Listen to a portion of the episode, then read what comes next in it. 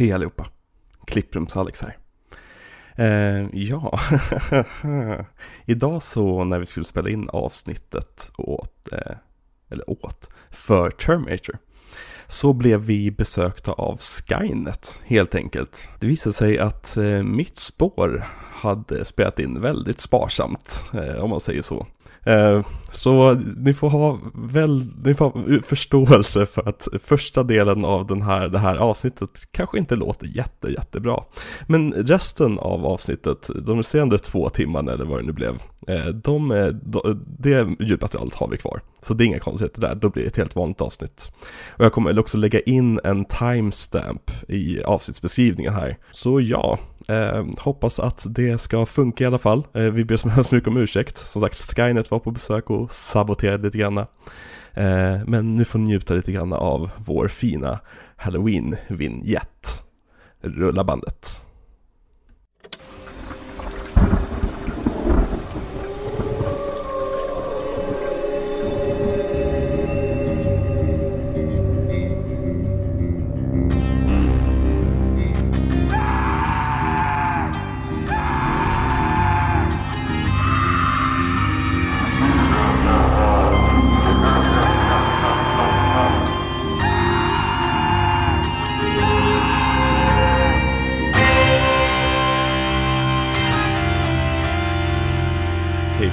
Hej Axel. Hur mår du? Jag mår bra. Vad bra att du mår bra.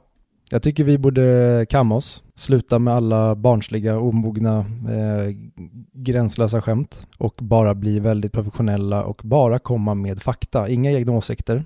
Nej, men vi ska inte gräva ner oss i märkliga hål om huruvida Arnold Schwarzeneggers farsa var nazist eller inte. Vi skiter i det där med att vara sakliga. Let's talk about Arnold Schwarzeneggers nassefarsa.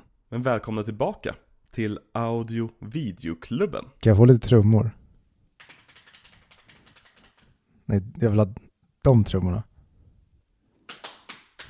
Audiovideoklubb. Audiovideoklubben är en väldigt bra podcast. Kyle. Jag vill se den svenska remaken där det handlar om Sara och Kalle. Och han kommer från framtiden. Henrik Dorsin, vad heter han? Ulf Malmros har redan gjort den ju. Flykten från. Och det här är ju sista avsnittet med vårt Halloween-firande. Vårt luddiga och diffusa Halloween-firande. Ja, men jag såg att du skrev The Warriors, att det var Halloween. Ja, men de var lite trick or treatar. Ja, sure. Jag tycker The Warriors passar, det är ingen skräckfilm. Jag tycker det passar in i känslan. Att det är liksom blöta höstnätter liksom. Man skulle kunna claima att det är en skräckfilm för att det förekommer ju nästan rape vid flera tillfällen. Och att åka fast som våldtäktsman, det är ju faktiskt lite som att med en skräckfilm. Oj, kom snor. Men jag är som en pendel, men jag kan inte själv styra pendeln. Så om du drar pendeln åt ett propert håll, då kommer jag sen komma och släppa pendeln. Och så svingas jag. Nu var det du som drog pendeln. Du är både en pendel och sen så kan du agitera pendeln. Jag är en schizofren pendel. Verkligen. Du får sluta åka pendeltåg. Det var en loser baby. För det var inget körkort. Nej. Jag skulle bara så rakt rippa den här från Becks låt. Jag tror alltså, visst det har ni samplat den ish liksom. Men det är verkligen... Det är ju typ en cover.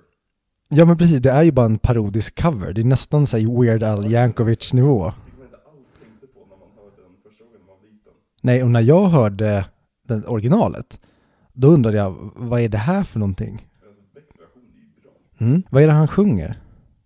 Det är någon spansk fras. Tengo no automobilio cardo. Hörde den på någonstans ganska nyligen faktiskt. Vi börjar en miniserie om Markoolio.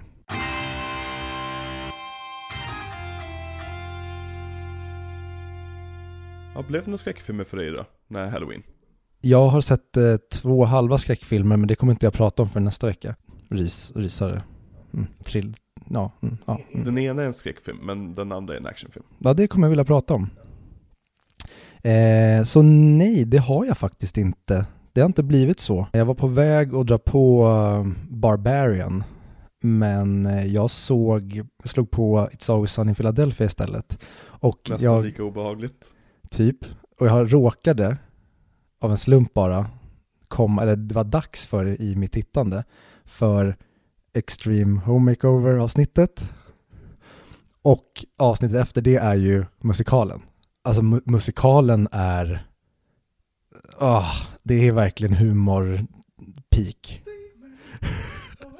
De bara, little boy, I want to make love to you. So I want to rape the boy. There's no rape. Det är så jävla bra. You won't pass this troll unless you do this troll your boy's hole. No, it's not hole, it's soul. Och så sjunger han soul, men det var exakt som att han sjunger hole då. Alltså jag hade betalat mycket pengar för att få se den musikalen. De borde turnera med den, för den är underbar.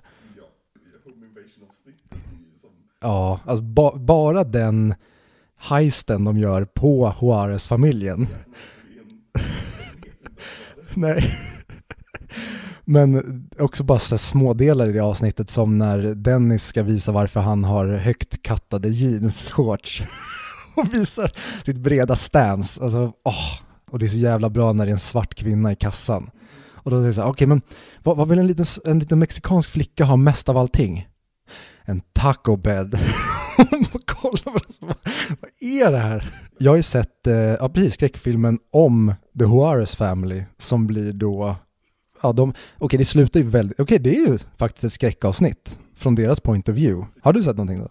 Jag har sett Barbarian, som jag tyckte väldigt mycket om, men som jag också har lite problem med. Den har lite brister som jag tycker folk överser när de hyllar den. Och bristerna kommer, jag vill inte spoila, för bristerna kommer lite grann från den väldigt instanta strukturen i filmen. Så jag tänker att det kan vi prata om i podden när du har sett den. Ska försöka. Jag har sett Underworld-filmen också. Jag vet inte riktigt varför, men det är lite nostalgi från barndomen, eller tonåren snarare. Men de första två är riktigt bra faktiskt, eller bra ska jag inte kanske säga, men riktigt charmiga. Mycket bra effekter, speciellt varulvseffekterna är helt otroliga. Och även trean startar väldigt, väldigt häftigt med typ en attack på en by där det springer runt brinnande människor och grejer. Och det mesta är gjort praktiskt, och jag känner bara, fy fan, även så här B-filmer från typ 2000-talet ser bättre ut än som topp budgetfilmer idag. Men det är så här, alla är jättebleka, det regnar hela tiden, folk går inte trenchcoats, och liksom det är Matrix-inspirerat, och det är väldigt, väldigt lökig action. Men som sagt, de två första är bra, resten gick ut för. Som med alla jävla filmserier som fortsätter, det verkar vara något sätt, nästan two-movie mark, så drar jag bara ur röven nu, för det är säkert någon som skulle kunna claima att det är precis lika många filmserier som överlever och klarar sig förbi två filmer. Men det är synd när man inte kan låta saker vara, samtidigt som det är svårt att låta saker vara när det går bra. Exakt, är hon med alla?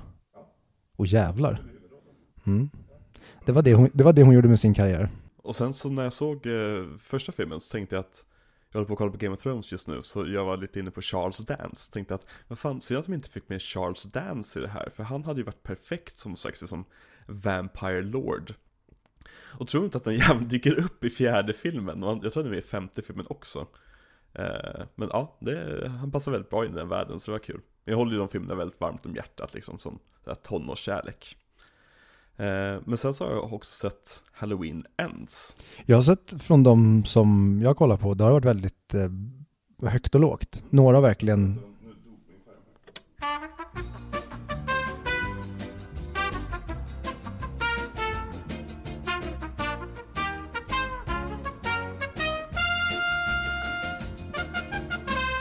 Ja, nej, bara de recensioner jag sett, någon har gett en typ 1,5, och sen har jag sett folk som har gett en 4. Så det verkar ju vara... Ja, och jag tror mycket handlar om vad man har för relation till alltså de tidigare filmerna. Ja, och jag tror väldigt mycket handlar om vad man förväntar sig få ut från en Halloween-film liksom. För nu vill jag spoila någonting för den spoilernas ny, men den gör väldigt intressanta tagningar på vad en Halloween-film kan vara. Och ja, nej men det är en väldigt unik film. Jag tyckte om den rätt mycket. Men så har jag sett också It Chapter 2. Aj då. Ja. Var inte den typ 3 timmar? Jo. Och det märks verkligen att första delen blev så pass hyllad att Andy Muschietti fick göra praktiskt taget vad han ville med del 2. För att den är görtrist. Det känns verkligen som att han dragit ut på allt. Tyckte också om första. En stabil film, men den tyvärr använde en återkommande, det fanns ingen rule of 3 där det blev rule of 8 eller hur många huvudkaraktärer är. Att alla skulle få sin introduktionsscen med när någon tar fram kastrullock och slår den i öronen på en. Jag tyckte jättemycket om suspensen. Men så fort det blev hysteriskt så tappade de mig. Då satt jag bara och suckade och tyckte det var jobbigt. Men jag gillade väldigt mycket, det kändes lite amblinskt. Och det tyckte jag mycket om. Ja, verkligen. Det är väldigt mysigt liksom att hänga med de här barnen liksom på 80-talet. Det är väldigt bra för. Jag gillar första. Men så har jag till slut också sett en liten skräckfilm som heter The Terminator. Jaha, var det var? Jag trodde det var en psykologisk thriller om en kvinna som är sjuk i huvudet. Jaha, okej. Ja, andra filmer ger det lite vatten på en kvarn. Men vi ska ju då prata om James Camerons andra film. Eller hans första. Beroende på när i karriären man frågar James Cameron. Vet du, vi borde gjort förra veckan. Vi borde startat avsnittet och typ bara sagt att, eller kommit på oss själva att nej just det här, det är inte hans första film enligt han själv, eller han anser ju inte att riktigt att det är hans första film, så vi borde bara gjort typ 5 minuter där vi, nu ska vi prata om Piranha, nej just det var inte Jim Camerons film, vi stänger av, vi ses nästa vecka. Vet du vem som borde haft en inställning om sin första film också? Ruben Östlund. Ja, vi kan inte släppa honom. Nej, Ruben är med oss nu. Mm. Och tar på Hermiones tuttar. Och det var inte ens planerat av mig. Jag skulle bara hitta någon plats och klippa in honom. Och så hans arm kom perfekt in under tröjan. Och så är det bara att jag har lagt på det här laget med Magnolia-boken. Så den täcker så att handen försvinner ju in i hennes tröja. Och så ser hon chockad ut. Så att vi har inte bara i Harry Potter-miniserien sexuellt trakasserat karaktärerna. Vi gör det varje vecka nu i vår omslagsbild. James Cameron feberdrömde, och sen så har han ju arbetat hos Roger Corman, och där lärde han ju känna Gail Ann Hurd. Men då undrar jag så här, vad tror du att Jim och Ann fick för relation under en kort period i deras liv? Förutom att de gjorde film ihop. Jajamän. Vad tror du hände när han några år senare jobbade tillsammans med... Okej. Okej. Mm. Så här har vi bara en ung flicka som regissören är lite upphetsad av. Men han har inte bara fått henne än. Men James Cameron hade i alla fall haft en feberdröm. Han drömde att ett skelett i metallmaterial kryper över ett golv med en kökskniv i handen. Men sen började han fundera på liksom logistiken bakom att göra en film med liksom ett metallskelett som monster.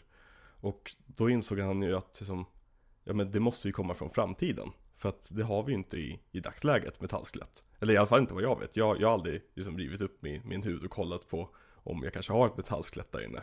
Ja, vi kan ju byta ut kroppsdelar till metallskelett. Men vi kan inte byta ut hela kroppens skelett till metall. Och James Cameron insåg också att liksom, men om det här är från framtiden så det är väldigt dyrt att spela in en film som utspelar sig i framtiden. Med alla liksom setdressing och alltihopa. Så vi måste göra en film som utspelar sig i nutiden. Men vad gör det här framtidsmonstret i nutiden? Och då kom man på den här delen om att det framtidsmonstret, det här robotskelettet, är skickat då till nutiden för att döda en person. Men så slogs han också av att det, så här, men det kommer bli väldigt, väldigt dyrt att göra en film med liksom ett robotskelett som skurk genom hela filmen. Hur kommer vi ha råd med det? Vi täcker honom i skinn och gör så att han ser ut som en människa. För då kan vi bara kasta en vanlig människa. Eller vilken befolkning i världen har störst sannolikhet att vara mördarrobotar? Adolf Hitler. Okej, har vi någon här som är från Hitler Country? Ta han, den stora gymkillen där. Och så var manuset klart. Men Cameron vill ju göra en skräckfilm efter att ha blivit inspirerad av John Carpenters Halloween. Som vi pratade om för bara några veckor sedan. Vilket får mig att känna så här, fan vad snyggt upplagt var. Så det var inte planerat alls att vi skulle prata om dem i den ordningen. Men nu blev det som det blev. Men ja, han gick till sin agent som han hade på den tiden och sa liksom att men jag vill göra en skräckfilm. För liksom, vi kan göra låg budget, vilket Halloween hade bevisat liksom. Men agenten tyckte att det är ett väldigt dåligt drag att göra en skräckfilm just nu. Vilket fick James Cameron att sparka sin agent. Bad move, James. Ja, verkligen. Det är det sämsta movet han har gjort i hela sin karriär. Han borde gjort Piranha 3 istället. Mm. Så de började skriva på manuset. James Cameron och hans kompis Bill Wisher, så han hette. Och snart så hade de ett grundkoncept utmejslat. Det vill säga att 2 Terminators skulle skickas tillbaka från framtiden för att slåss över Sarah Connors öde. En skulle vara stor och stark, liksom mekanisk och stel, liksom, men stark som satan. Och en skulle vara liten och smidig och gjord av en flytande metall. Bra idé!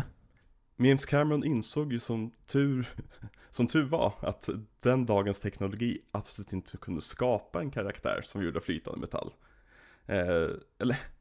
Alltså, det är ändå James Cameron vi pratar om, och det är Stan Winston vi pratar om. Så de kanske hade kunnat få till den då, jag vet inte. Mm. Stan Winston hade hittat något sätt att hälla vatten på metallskelettet och filma det ur någon viss vinkel så hade det löst sig. Ja, antagligen. Men Gaylan Hurd som du nämnde till kort där, hon var ju en gammal kollega till James Cameron som man har känt i några år nu. De var ju båda fostrade hos Roger Corman. Mm, exakt. De lärde känna varandra hos Roger Corman och fattade tycke för varandra och blev väldigt, väldigt goda vänner.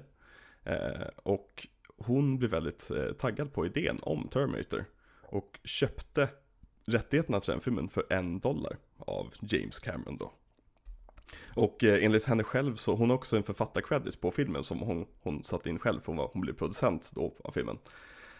Och enligt henne själv så har hon skrivit scener i filmen, men enligt James Cameron så var hennes inblandning väldigt, väldigt sparsam på manusstadiet. Vilket är väldigt vanligt återkommande när man pratar om James Cameron. Det är liksom, oftast är det så att han pushar ut andra manusförfattare och att han säger liksom att men jag har skrivit allting själv. Ja, det där tycker jag det är så intressant. Ibland när jag kollar på intervjuer med James Cameron tänker jag att han är lite psykopat. För att han har den här otroliga karisman. Så att man köper allt han säger. Men så undrar man, hur mycket av det du säger är faktiskt sant? Och hur mycket är bara liksom, som de pratade om med Steve Jobs. Att han hade någon slags ett eget solsystem runt sig. Hur mycket är bara att du är solen i ditt eget solsystem. Och fattar inte vad de andra planeterna faktiskt har att göra med dig. Och jag såg den här dokumentären som de gjorde, jag tror den är från 1999. Som heter Creating the Terminator. Där de pratar med alla som var med och skapade filmen. Och Jim, han var verkligen den som alltid var först på plats. Han var alltid den som gick sist. Och han var alltid den som gick fram och la lite extra touch på alla grejer. Om det bara var så effekterna eller smink. Till exempel Stan Winston pratade om det i den här dokumentären. Att för honom var det så lätt att göra arbetet. För att James hade liksom gjort några tydliga målningar av vad han ville ha. Och ja, storyboarding, men även bara hur det här skelettet skulle se ut. Så att han sa det att jag visste exakt hur det skulle se ut. Många regissörer kommer bara med en idé och sen kanske någon annan får rita det, men de kanske inte får ut sin vision perfekt. Jim var så duktig på alla delar så att det blev så tydligt för alla andra vad som skulle göras. Men han ville också lägga sig i alla bitar. Och vid det här stadiet i karriären tror jag bara att det var välkommet. För att här var det ju ett hyfsat litet team med en väldigt smal budget som skulle få det här typ omöjliga projektet att ros i hand. Men jag kan tänka mig senare i karriären där man har kanske de bästa sminköserna, de bästa kostymören, att han ska komma och lägga sig i och bråka med dem kanske blir jobbigt, speciellt sen när han ska ta cred för saker där han säger att nej, men de var helt ute, så att hade inte jag kommit in och sagt åt dem vad de skulle göra, då hade det inte blivit någonting. Så att allt är tack vare mig. Att hans ego bara, det känns nästan som att han var duktig på, han var generalist på många grejer här. Men sen när han jobbade med specialisterna och tyckte han även att han var lika bra som dem ju längre upp i karriären han kom. Och då blir det ett problem när människor har lagt ner kanske 100 timmar på någonting och han kommer in med kanske 2-3 timmar, men han tycker att hans final touch är viktigare än allt deras arbete. För det de behövde göra sen, det var ju det att de behövde ju få lite pengar till att göra filmen. Så de kontaktade ju gemensamma vänner på Orion Pictures, tror jag det. Orion i alla fall. Orion är det, ja.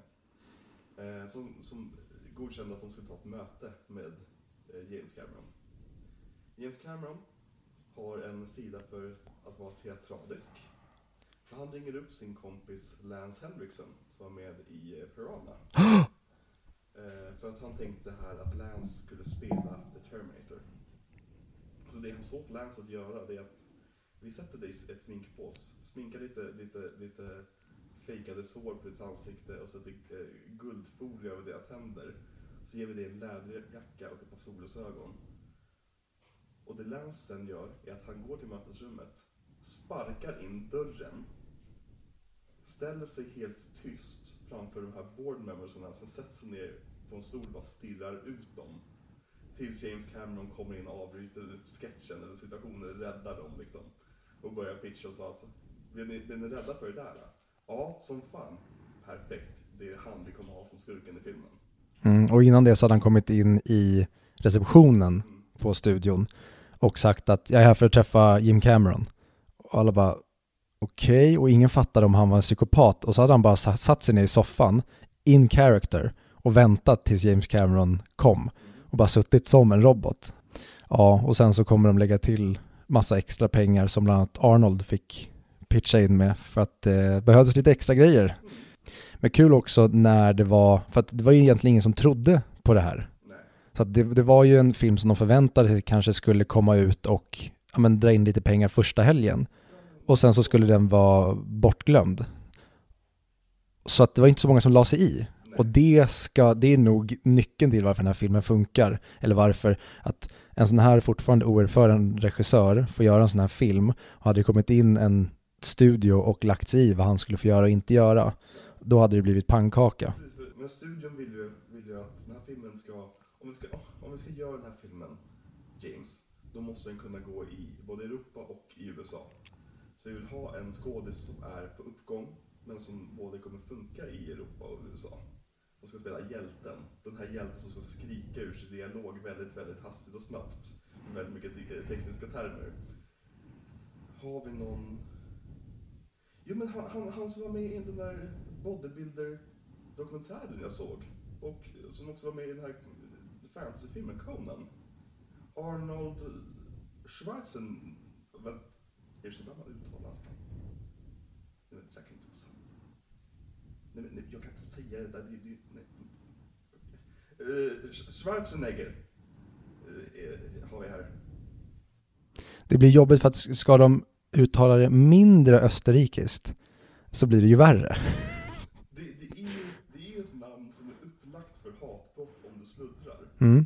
Vilket är väldigt roligt. Alltså, och det i kombination med landet han kommer ifrån så blir det ännu roligare. Ja. Nej, men Arnold Schwarzenegger castades som rollen som Kyle Reese. Exakt, som Kyle Reese.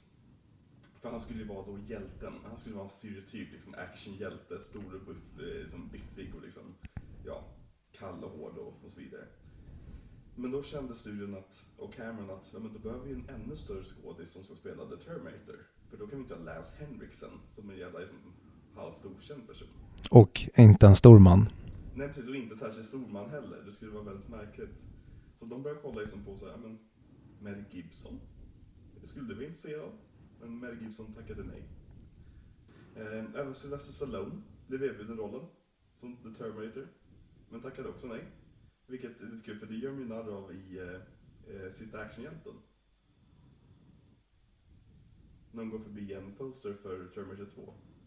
Jaha. Och då är det ju Sylvester Stallone som spelar. Mhm. För att Arnold är ju med och jag spelar hjälten i filmen. Åh, jag älskar sånt där. Ja. Även som du var inne på, O.J. Simpson var ju påtänkt för rollen som The Terminator. Vilket känns nu efterhand lite så här. Alltså jag ser honom som rätt mesig person. Säg det till hans fru. Ja, precis, hans frus pojkvän. Men James Cameron tyckte ju inte att O.J. Simpson var särskilt övertygande som en mördare.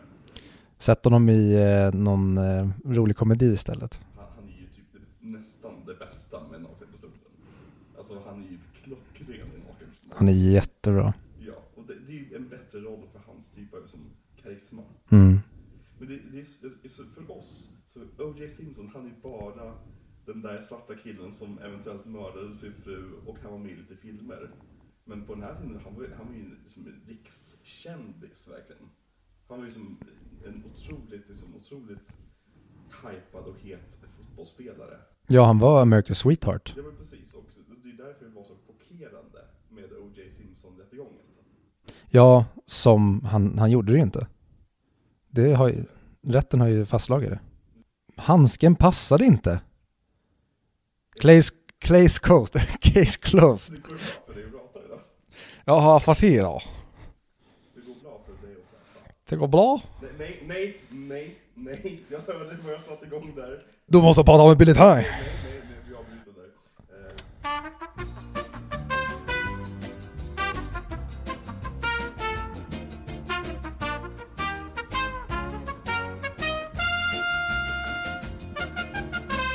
The boys are back in town. Det verkar som att Skynet är på besök hos oss idag. Det tar man idag. Ja. Vad hände precis, Victor?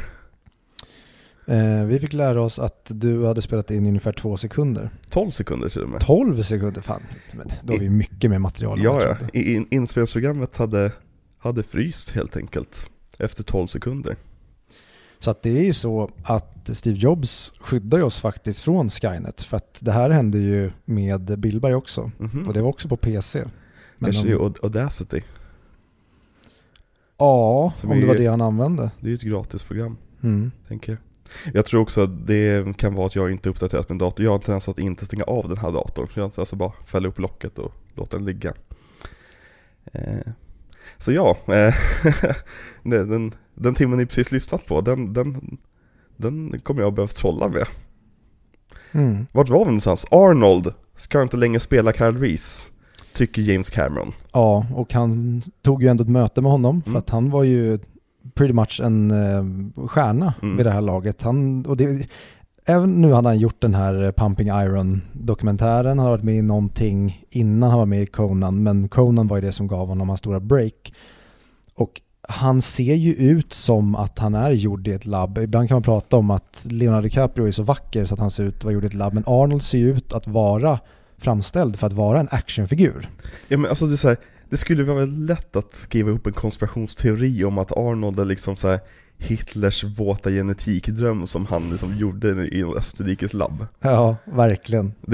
Den konspirationsteorin finns ju där ute någonstans säkert. Garanterat. Ja. Nej, men så James Cameron tänkte ta ett möte med honom och börja bråka med honom för att kunna säga att nej, men det går inte att ha den här killen, han är omöjlig att jobba med.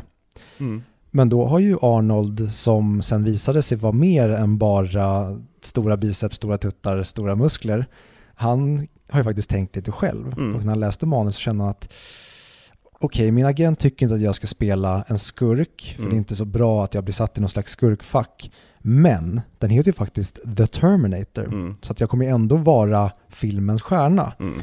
Så jag skulle nog vilja spela The Terminator. Mm. Och då kände ju James Cameron, gud vad skönt att jag slapp göra det här. Han gjorde det åt mig och gav mig det jag sen ville ha. Exakt, han gav mig också svaret på alla trubbel vi hade med castingen om att casta Terminator också. Mm.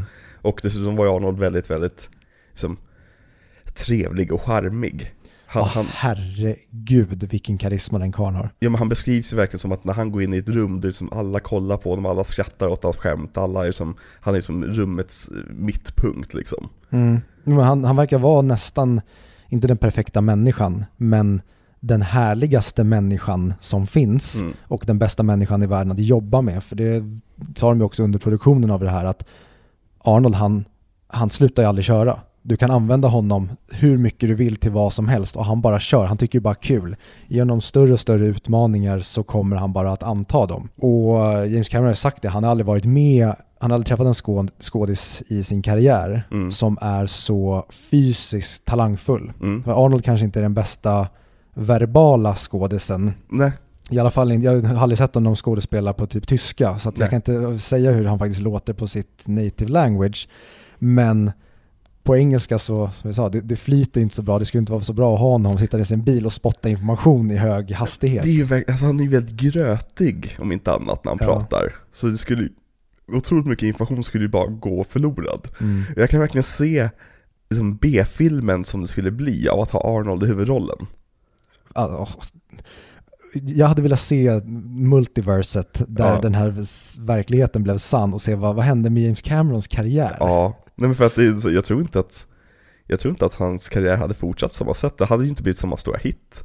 Inte alls. Nej, men att ha som Arnold som The Terminator är ju som stor del av filmens säljkraft. Och liksom seriens liksom fortlevnad och liksom historia, alltså en legacy är ju som, den är ju I'll be back liksom, så att säga. Ja, verkligen. Så det är väldigt märkligt att man ens tänkte att man skulle ha honom som hjälten. Men det... Ja, precis, det finns nog mycket där som man tänker är i vår situation logiska luckor, men som för dem bara så här, det fanns inte på världskartan att man tänkte så förrän det faktiskt blev glasklart. Exakt. Men eftersom Arnold då hade kastats som The Terminator så behövde man hitta någon som skulle spela Kyle Reese då. Så jävla fram och tillbaka med castingen här. Och återigen var Mel Gibson på tapeten. De ville verkligen få in Mel Gibson i det här. Men även Kurt Russell, Tommy Lee Jones, Christopher Reeve, Sting och Bruce Springsteen var påtänkta. Och sen så går ju rollen till Rowan Atkinson. Rowan Atkinson? Ja, Mr. Bean.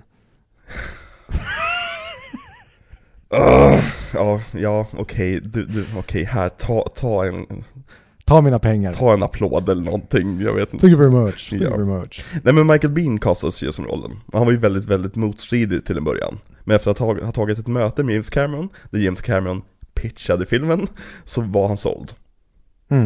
Men han har också alltid i efterhand varit lite så här smånegativ till liksom det här i efterhand. Alltså han har alltid tyckt om att jobba med James Cameron. Men att det är som att det här blev typ hans stora grej. Att han var med i typ se James Camerons filmer och sen så var det över efter det. Så ja, nej, jag tycker väldigt mycket om Michael Biehn i väldigt många av de filmerna som James Cameron har gjort. Men jag tycker han passar väldigt bra som Kyle Reese. Så det är väldigt bra casting. Det här är som tunna är som... jag tänkte på också, han har ju en jävligt bra kropp också. Det är bara det att jämfört med att man precis sett Arnold grunds naken liksom. Och så man ser Kyle Reese, då ser Kyle Reese ut som att han är som en spagetti-sträng liksom. Ja, men han ser ju ut som en soldat. Medan Arnold ser ut som en soldat gör på film. Exakt. Men i verkligheten så är ju Kyle Reese är ju den atletiska warriorn liksom. Medan Arnold är ju, så där ser inte krigar ut, och därför blir han så mycket läskigare när han också då är den här maskinen som han ser ut att vara. Så där ser inte riktiga människor ut. Nej, exakt. Det finns ingen förutom Arnold som ser ut så där. Vilket sabbar lite grann av deras grundplott att Terminator skulle vara som infiltrationsunits. Ja. Någonting som fortfarande finns kvar i manuset, men som man förstår de har övergett lite grann. För med Lance Henriksen, han ser ut som en person som skulle kunna smälta in, så att säga. Och som hela grundidén skulle vara att vem som helst som du träffar på gatan kan vara en mördare från framtiden som är där och dödar dig för ett brott du inte begått än. Och det löser de så jäkla bra med när Sarah Connor tror att det är Kyle som är ute efter att döda henne. Precis, för han beter sig ju sketchy as fuck. Ja, verkligen. Går runt med den här pedorocken och döljer någonting innanför. Det är bara, han ska bara hoppa fram och säga Look at my wiener! Och byxor luktar skit. Bokstavligen antagligen, med tanke på att han snodde den från en uteliggare. Jajamän. Och de byxorna hade på sig hela filmen. Ja, och kör kommando i dem. Så han har förmodligen... hade han inte dött av skadorna från Terminator, då hade han förmodligen dött i någon bakterie. Exakt. I kuken. Han fick upp några bakterier i kukröret och upp i röven, så han ruttnade inifrån. Ja. Och sen så kom det ut någon slags varelse ur hans bröst. Fast det tar vi någon annan gång. Ja, en annan gång, ja. Mm. Mm, jättebra. Men sen skulle ju hjältinnan i filmen castas. Och då castades Linda Hamilton. Det var inte så jättemycket om hennes liksom, casting att läsa på om. Alltså, det var ju lite påtänkt att Lea Thompson var på tapeten. Hon spelade Martys morsa från Back to the Future. Mm. Och även Jennifer Jason Leigh var påtänkt. Men hon var lite för ung för rollen. Så Linda Hamilton castades. Ja, och tillägga det till Michael Biehn var att en viktig del till, och jag vet inte hur tidigt i processen de landade i det här, men det sa just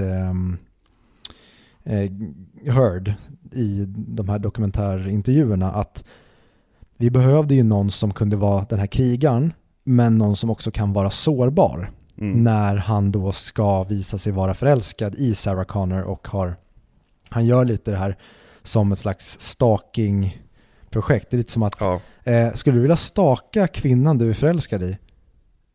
Okej. Sure. Men då ska jag tillbaka naken till dåtiden. I don't care. Jag har ingen aning om vad jag kommer göra med henne där. För jag var naken? Ja. Jag ska jaga henne naken. Ja, nej, men jag tycker det är en väldigt bra del av Michael Biehns casting att han inte är den här stenhårda, benhårda actionhjälten. Utan han är lite grann av en wimp. Det känns inte riktigt som att de kanske skickade tillbaka den bästa soldaten, utan de skickade tillbaka den som de hade tillgänglig. Mer.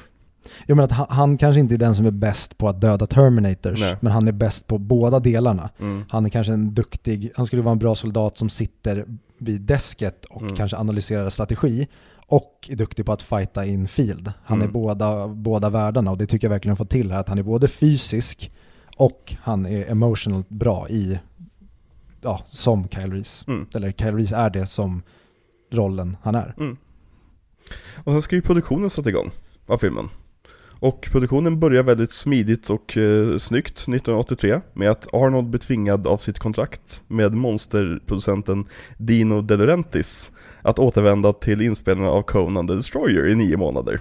Borde nästan klippa in när Fabian Nordlander imiterar Dino De Laurentiis. När gjorde han det? I Terminator-avsnittet? Han har gjort det massa gånger i Norrpodd. Att han, he talks like this and I want the... Jag tror att han inte... Han ska få honom att låta som italienare. Han får honom låta som Dracula. Exakt. Noipod. Bra podd. Jag kan verkligen rekommendera, nu ger vi reklam för annat här, men att lyssna på deras senaste avsnitt Hobbit on Hobbit. Om man vill skratta, för det är väldigt mycket hat och förlöjligande av Hobbit-filmerna som är väldigt roligt. Hobbit-filmerna borde vi prata om någon gång i den här podcasten. Men det har vi sagt typ 5 gånger. Och det ger ont i mig när jag tänker på att behöva se om dem. Men jag ska göra reklam för en annan grej också som jag lovade och nämna. Ja. Jag har varit med och gästat Billberg som var med i Avengers-avsnittet som är mitt ex då. Han gör ju en podd som heter A till öl som jag alltid lyckas säga att den heter Från A till öl. Så jag var med i torsdag, släppte de ett avsnitt, och jag kommer även vara med nästa vecka. Och vi pratade om IPOR. Vad kul. Han försöker hela tiden leda in mig i fällor där jag ska bli politiskt icke-korrekt, och sen förstår han inte vilket monster han har skapat. Nej, verkligen. Det är så här. Man behöver inte lura in dig i sådana fällor. Du lägger ut de fällorna själv och så låtsas du vara överraskad när du hamnar i dem. Verkligen. Ja. Men så inspelningen blev uppskjuten 9 månader när de precis skulle sätta igång. Ja. Och då tänker man att antingen kan man bli nedslagen av det här och liksom så här deppig och så här, fan, jag skulle äntligen få göra min film, fan. Eller ska man göra som James Cameron gjorde och använda de här 9 månaderna till att skriva en liten indie-film som heter Rambo First Blood Part 2. Känner inte till. Nej, okay. Det är någon slags spin-off till Rocky, tror jag. Ja, men precis, exakt. Nej, det är ju James Cameron som har skrivit det manuset. Det är synd. Jag hade hellre velat att han skrev Rambo, eller som den heter bara, First Blood. Ja, precis, för det här är okej. Rambo First Blood Part 2 Det är Rambo 2, va? Ja. Okej, okay. Men det var ju den filmen som gjorde Rambo till Rambo också. Alltså med kniven och liksom, ja, alltihopa. När han blev actionhjälte snarare än liksom deprimerad och jagad veteran. Alltså första Rambo är... Den är makalös. Den är helt fantastisk. Och den är så jävla mörk och liksom... och hopplös film. Verkligen. Och sen blev han verkligen liksom typexemplet på en actionrökare. You're going back in. Exakt. Vadå back in? Jag vill bara vara i fred. Precis. Film borde sluta med att han skjuter honom och så kommer och hämtar honom. Verkligen. Ja. Vad tyckte du om Rambo 4? Rambo 5 menar du? Var det Rambo 5? Ja. Jag tror det kan vara Rambo 6. Ja. Vad tyckte du om den? Vi såg den på bio. Den såg vi på bio. Det var en årets sämsta film. Har för mig att jag gav den. Den var så märkligt strukturerad. Ja. Att han skulle åka till Mexiko och hämta... Och så dog hon. Och sen ska han hem och göra en Skyfall. Ja men precis, för att han vet att de kommer. Varför? Okej, ja. Ja, nej, den var jättedålig. Jättedålig. Den hade intressanta idéer, men var superdåligt liksom, framställd. Fyran har väldigt häftiga actionscener. Det är den som bara heter Rambo. Ja, det heter den väl. Rambo Balboa. Exakt, där han åker till Vietnam med boxningshandskar och slår ihjäl hela Vietnam. Exakt. Och skriker Adrian! Och så inser han att hon var inte asiat. Hon var jude. Judinna, om jag får be. Hon var judinna. Nej, men den har väldigt cool actionscen. Inte så bra tyvärr, för den plotten är väldigt dum. Eller hela... Att han... nej, vi lämnar det till någon gång vi kanske pratar om Sylvester Stallone. Ja. Men han, James Cameron bestämde sig också för att han skulle revidera hela manuset. Han har ju fan 9 månader på sig. Inte bara ska jag skriva liksom, en filmhistoriens viktigaste actionfilmer. Jag ska också liksom, göra färdigt manuset till den här filmen jag jobbar på, Terminator, finslipare. Och sen så har jag också ett möte med David Geiler och Walter Hill. En person vi pratade om igår. Vad har de gjort? Han skulle bara ta ett litet möte med dem. Ett möte vi kommer återkomma till nästa vecka. Ett legendariskt möte där, ja, ett av James Camerons absolut största genidrag genom filmhistorien uppenbarar sig. Men det kommer vi prata om nästa vecka. Där han fick för sig att, ska vi göra Piranha 2 igen? Exakt. Exakt. Ja, nej, det finns väldigt mycket detaljer om det mötet som vi kommer prata om. Men under de här 9 månaderna också så lyckades de ju då spela in massa grejer som de inte, det visade sig sen, inte skulle ha haft tid med. För att det var egentligen bara Arnold som de inte hade tillgång till. Ja. De hade massa andra grejer som de kunde göra och finslipa på Stan Winstons effekter. Exakt. Och så det visade sig i slutändan att det här var en blessing in disguise. 100%. För de hade aldrig fått till den här filmen om de inte hade haft de här 9 månaderna. Inte med den här budgeten i alla fall.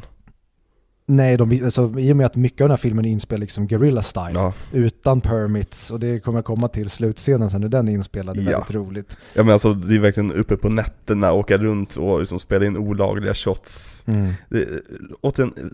Precis som vad heter den? John Carpenters Halloween, så det låter som en väldigt rolig inspelningsplats.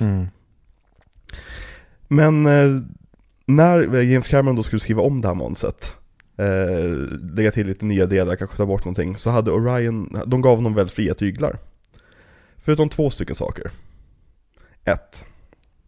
Han måste utveckla romansen mellan Kyle Reese och Sarah Connor. Det får inte bara vara att de pökar. De måste också vara kära i varandra. Nummer 2. Kyle Reese måste ha en robothund. Jag tycker vi tar nummer 2 bara, om vi måste välja. James Cameron sa ja till det där med mer kärlek. Om man ska kortfatta hans reaktion på det förslaget. Thank Lord att det blev så. Ja, fast med tekniken de hade då hade det nog inte varit mer än att han hade bara en typ av chefer med sig hela filmen. Ja, men jag menar bara att vilken tur att han blev tvungen att skriva in det. Att kärleksdelen. Jaha, att utöka det. Ja, för... Utan det tror jag hela det här universumet hade fallerat. Oh ja. För så mycket av det som jag sitter i slutscenen och bölar åt är det här med att han har färdats i tiden, gett henne det här. Ja, men det... Och vi vet inte vad som ska komma. Precis. Framtiden är ansett. Det är som... Ja, jag har en teori om tidslinjer, men det kan vi nog ta nästa vecka när det blir lite tydligare om hur tidslinjerna funkar. Du menar på 90-talet? Ja, nej, nästa vecka menar jag såklart. Nästa gång vi pratar. Ja, du tänkte vi nästa vecka skulle prata om The Terminator 2 Aliens. Ja. Den vill jag se. Terminator vs. Aliens. Sigourney Weaver och Arnold Schwarzenegger åker till planeten LV426 eller vad den heter. Jag vet inte vad du pratar om. Vad är Aliens för något? Förlåt. Så här, det kom en film på 70-talet av någon skitregissör som inte hade gjort någon film som heter Blade Runner i det här laget. Om någon alien. Och då var det en tjej som typ överlevde. Men jag tänkte att i typ i tvåan då skulle man kunna ha att Terminatorn kanske är massproducerad och den kommer till ett skepp och så måste hon åka till planeten hon flydde ifrån och rädda kanske en liten flicka som blir... Men, och så Kyle Reese där. Ja, han kan i alla fall följa med. Ja. Och sen, du vet, i den här filmen vi pratar om den här veckan så är det ju en punkare med blått hår som blir dödad. Ja, precis. Det är game over för honom. Ja, exakt. Han skulle kunna vara med också och spela över. Ja. Men jag kan pitcha det nästa vecka. Ja, precis. Och även hon irländska tanten från Titanic. Ja, absolut. Ja, men det där blev jätterörigt. Överlag så gick inspelningen rätt smidigt ändå. Alltså på grund av Camerons planerande. Han är ju en övertänkare av Guds nåd. Han har ju planerat varenda deras sekvens liksom. Och även som Arnolds presence gjorde ju väldigt mycket för inspelningen. För helt plötsligt var det inte längre en B-film. Utan helt plötsligt var det Arnold Schwarzeneggers nästa film. Och det gjorde ju väldigt mycket med folks attityd till inspelningen. Och hur mycket de vill lyda honom. Och hur mycket de vill liksom säga ja till James Camerons idéer. Så det men så väldigt många shots som inspelade olagligt. Och väldigt många... shots som kanske inte är mest absolut säkra man kan göra i situationen. Det finns till exempel efter Arnold har blivit kastad från bilen och snurrar på marken så ryker hans jacka. Och det är ju för att de har hällt syra på jackan. Typ en decimeter från Arnolds ansikte liksom. Och mycket sån liksom väldigt low down basic filmskapande. Och Linda Hamilton pajade ju sitt ben eller ankle under... Det var ju strax innan inspelningen ju. Ja, så att hon spelar in hela den här filmen där hon ska springa väldigt mycket. Yeah. Där hon har väldigt ont för hon sa det, den läkte inte ens när de gjorde de här intervjuerna 20 år efter eller 15 år. Inte ens då var hennes ben läkt. Nej. Så att jag kan tänka mig att den här inspelningen kanske var alldeles för tätt inpå så att hennes ben inte fick läka som det skulle. Men du hade lite grann om sista scenen. Hur spelades den? Då åkte ju James Cameron, Linda Hamilton, Gail Ann Hurd och Visual Effects Supervisor eller Fantasy Visual Effects Supervisor som då var, måste bara hitta hans namn här, Gene Warren Jr. som han då hette. De var då ute och skulle åka till den här platsen då i öknen och spela in slutscenen. Och de riggar hela dagen och det kommer inte en enda bil som tänker perfekt, det här blir grymt och bara filma när hon åker härifrån sen. Men när de precis har riggat upp allting och gör sig klara så ser de en bil i horisonten på den här väldigt långa raka vägen. Och det är Farbror Blå. Såklart. Som tur var så hade då Warren Jr. han hade med sig sin son på inspelningen den här dagen. Så när polisen stannar och frågar, vad håller ni på med? Varför har ni en filmkamera? Har ni tillstånd att filma här? Så kommer Warren på den briljanta idén att nej, men vi filmar ett skolprojekt till min son här. Vi hjälper honom. Och från att polisen varit lite hostile i sin ton så blev han helt plötsligt väldigt vänlig och sa okej, men vet ni vad? Då spärrar jag vägen åt er. Så ni kan filma i lugn och ro. Nej. Och de intervjuar även då sonen som var med och han sa det att det var väldigt kul men märkligt som barn hur de helt plötsligt använde mig här och tvingade mig att ljuga när jag bara skulle vara med pappa en dag på jobbet. Hur gammal var han? Vad kan han ha varit? Han måste ju ha varit runt här minst 12 år, tänker jag. Han såg ut att vara typ runt 30 när de spelade in där. Det var typ 99 eller någonting. Ja, för att jag tänker om de använder filmprojekt då som ska vara typ college, att han måste vara typ minst 18. Nej, utan det var, de pitchade som att det var ett skolprojekt snarare ett filmprojekt. Okay. Så att det var mer som att ja, men pappa råkar känna folk som är duktiga på film. Som har kameror liksom. Ja, precis, vi hjälper dig att göra det här så du får ett bra betyg. Ja. Det var mer en sån pitch det var. Men fan vad skönt för Lisen då. Verkligen. Att du sa, ja, fan då spärrar jag av. I och för sig är det en jävla ökenväg som ingen åker på, men fortfarande. Men att de ljuger, då blir man ju ledsen över att de har ljugit för polisen. Så för polisen ser jävligt dum ut. Istället för att ha gjort sitt jobb så framstår de här filmmakarna som svin. Undrar om polisen fick sparken. Gud, vi borde göra en dokumentär om det här. Följa upp spåren. Vad hände med polisen? Precis, exakt. Han har supit ner sig när han fick reda på att det var The Terminator. Han planerar ett mord på James Cameron. Det var han som la PCP i musselsoppan. Okej. Okay. Det kommer vi till om några veckor. Vad bra. Angel Dust. Det vet jag inget om. Okej. Okay. Men ska vi gå igenom filmens handling lite grann och bara kort vad filmen handlar om? Det kan ju vara så att någon där ute inte har sett The Terminator. Okej. Så dra filmens handling för mig, Victor. Det är ju så här att i framtiden så var det en krigsledare som befriade människorna från maskinernas våld, men som sen visade sig inte vara så viktig. Utan det var en tjej som tydligen var den riktiga personen som betydde någonting. Men innan vi får reda på det här, när vi fortfarande tror att den här John Connor som befriar människorna från maskinerna... Vänta, han spelas av Jason Clarke och han är en robot själv, eller hur? Ja, han spelas av lite olika personer. Det är oklart. Han väl... Ibland låter han som Batman, tycker jag. Ja, i någon film gör han det. Och då har jag för mig att Kyle Reese är väl typ en... Är han en robot eller att han inte spelar någon roll i den? Nej, Kyle Reese spelas av Anton Yelchin. Gör han? Ja. Jaha. Ja.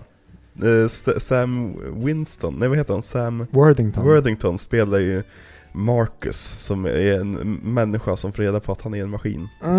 Men okej, ta den seriösa plotten om filmen nu. Ja. Nej men det är ju så att vi får helt enkelt se när då Skynet som då är drivs av AI, de skickar tillbaka en cyborg då. Hälften man, hälften maskin. Eller en maskin men förklädd till en människa. Till 1984. För de lever då... Gud vad det här blir plottrigt. 2026. Skynet. En AI-driven... maskinen har tagit över. Ja, och terroriserar oss människor helt enkelt. De då bestämmer sig för att... För de håller på att förlora kriget mot människorna. John Connor är räddaren i nöden. Så att de ska skicka tillbaka... då en robot för att döda John Connor innan han har blivit född. Exakt. Och vem ger man sig på då? Inte John Connors pappa, för det vet man inte vem det är. Nej. Utan man ger sig på John Connors mamma, som då finns med i telefonboken. Och de förklarar väldigt snyggt att alla records brann ju upp när kriget skedde. Så Skynet vet lika lite som vi vet. De vet att hon hette Sarah Connor. De vet att hon levde under den här tiden. De vet att hon bodde i den här staden. Precis, och det är den informationen vi har.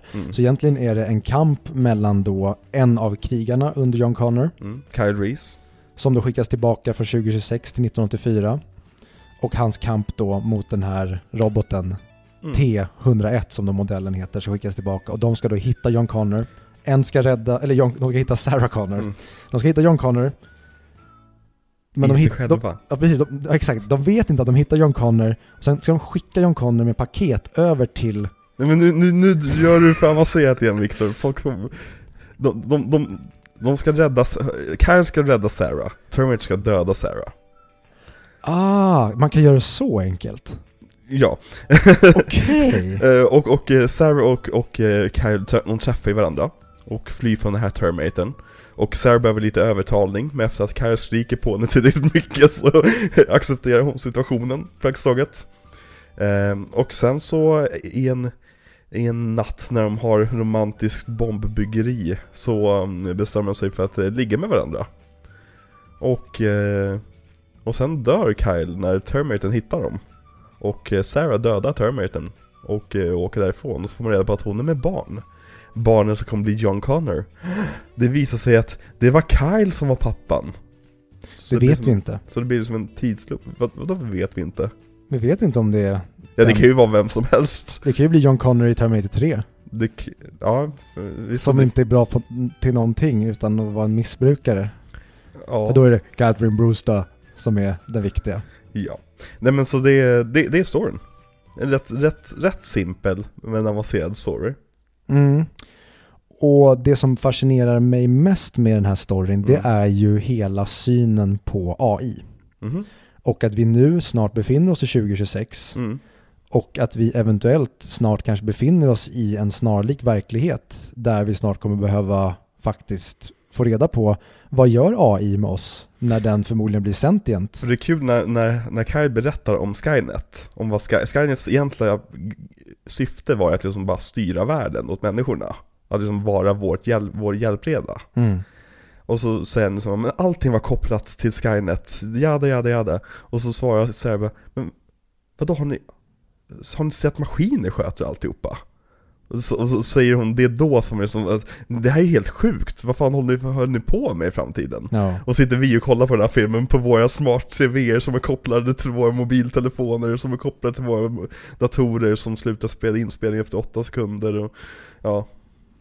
Det är riktigt jävla obehagligt. Och vi pratar idag i världen om klimathot och kärnvapenkrig mellan olika länder. Mm-hmm. Medan i det dolda i bakgrunden så åker AI-experter som Nick Bostrom, Elon Musk har varit med på det här för att nämna några. Mm. De åker runt alltså, föreläser för olika governments och framförallt i USA och försöker varna dem om att ni får fan chilla med AI:n. Mm. För att vi har ingen aning om vad som händer när vi når en viss peak. Nej. Vi har ingen, för då, det är ju den singulariteten. Ja, den nya arten. Mm. Och vi har ingen aning om vad den kommer bestämma sig för att människan är. Antingen kanske vi blir någon slags slav under dem. Mm. Eller så kanske den bestämmer sig som Skynet för att ni är hotet, så vi ska wipe you out. Mm. Ja, men alltså... Bara ta en sån sak som att det beräknas att liksom så här 70% av alla inlägg som skrivs på sociala medier skrivs av bottar. Liksom de flesta personer man interagerar med på sociala medier som inte är ens vänner är bottar. Alltså automatiserade konton som skriver som vanliga människor. Varje gång det blir ett drev så är det oftast bottar som drar igång drevet. Mm. Och nu är ju Terminator det är film, och film ska vara tydlig, eller man ska konkretisera saker. Mm. Men när många pratat om att ja, men Terminator är dåligt skriven för att det kommer inte vara fysiska maskiner som går runt och skjuter. Det kommer inte bli verklighet. Förmodligen är det inte så vi tar livet av oss själva som art, utan vi håller just nu på med det här experimentet internet och digitalisering, där vi ser hur världen bara delas upp i olika läger där vi börjar hata varandra och avhumanisera varandra. Yeah. Och det kanske är något mer ett psykologiskt självmord Homo sapiens håller på med på lång sikt. Och jag tycker de teorierna som man hör duktiga AI-utvecklare prata om är så mycket mer skrämmande än hotet om en eventuell klimatkris eller att vi spränger varandra med bomber. Utan nu är det som att vi håller på att dela upp oss och eventuellt kommer liksom hata ihjäl varandra, och vad det kommer sen att göra när vi sen kommer få den här AI, ja, men den är självgående och självtänkande och mycket mer snabbtänkt, och liksom den exponentiella kurvan som den utvecklas i är så obehaglig. Jag är inte nödvändigtvis rädd för att det ska vara någon slags medvetande som tänker, åh, nu ska jag avrätta mänskligheten. Däremot är jag rädd för vår reliance på AI-algoritmer, och att vi tror att det någonstans kommer kunna hjälpa oss.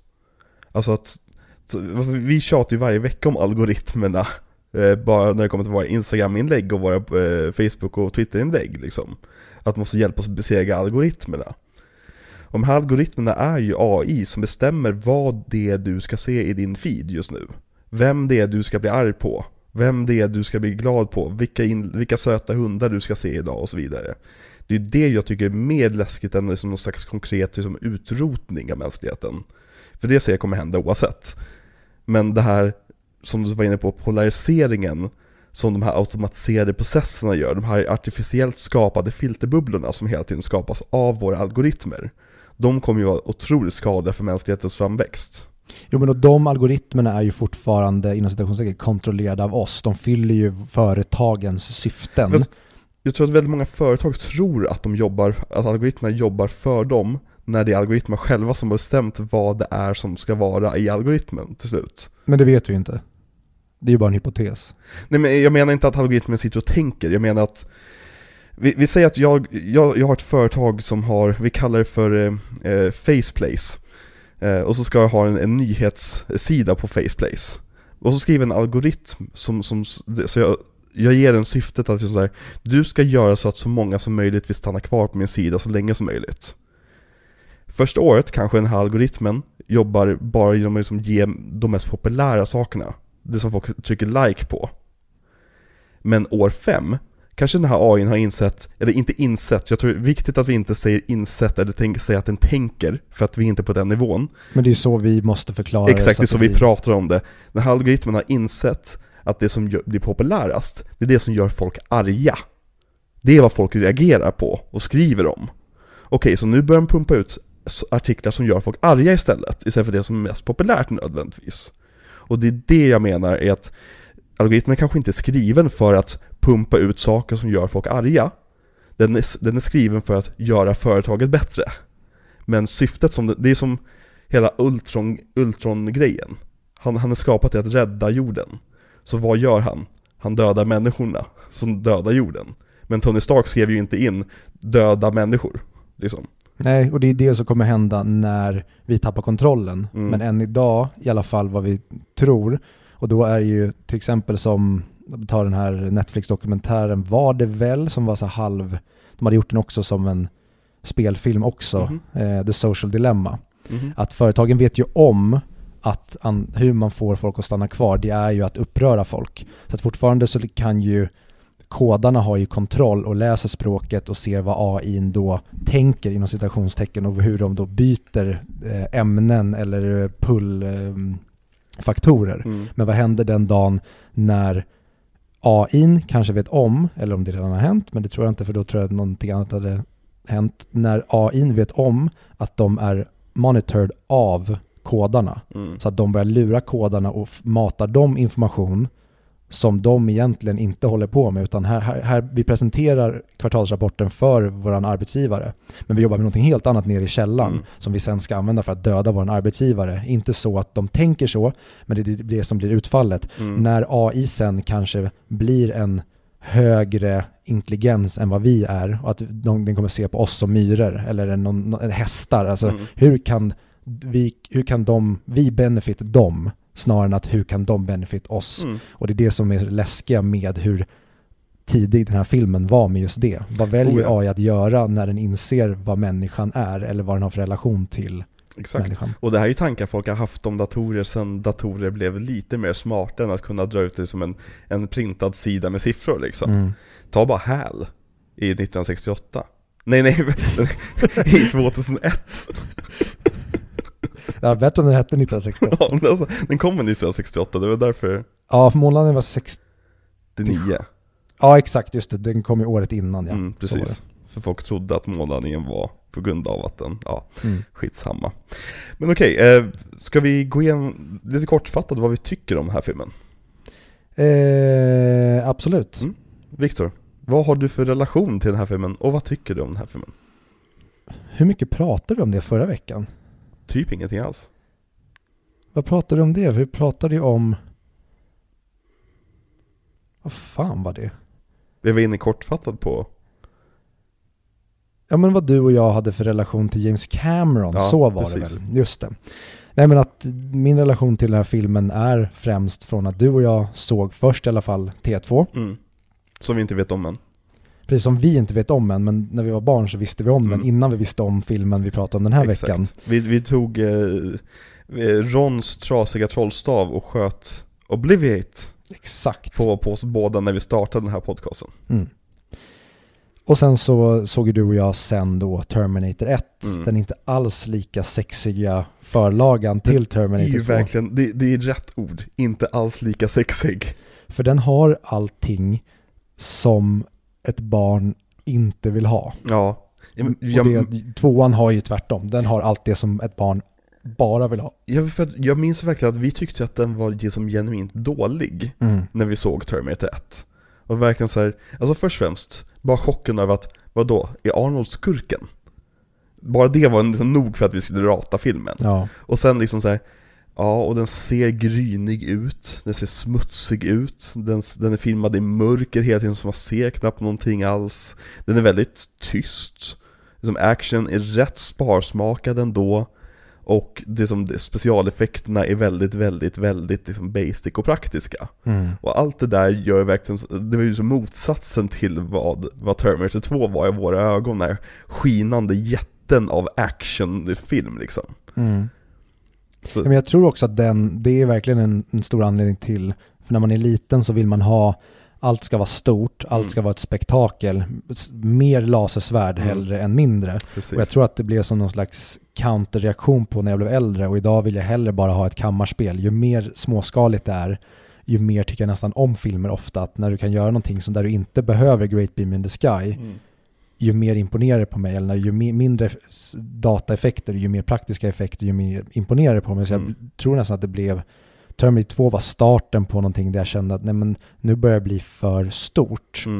Men Terminator 2 var ju barnets våta dröm. Ja.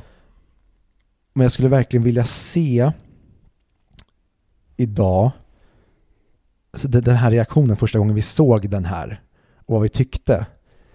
För det var verkligen en film som jag aldrig återbesökte, utan det var så här, nej men jag kör Terminator 2 en gång till. Ja, ja, men den, det är verkligen det finns ingenting häftigt i den här.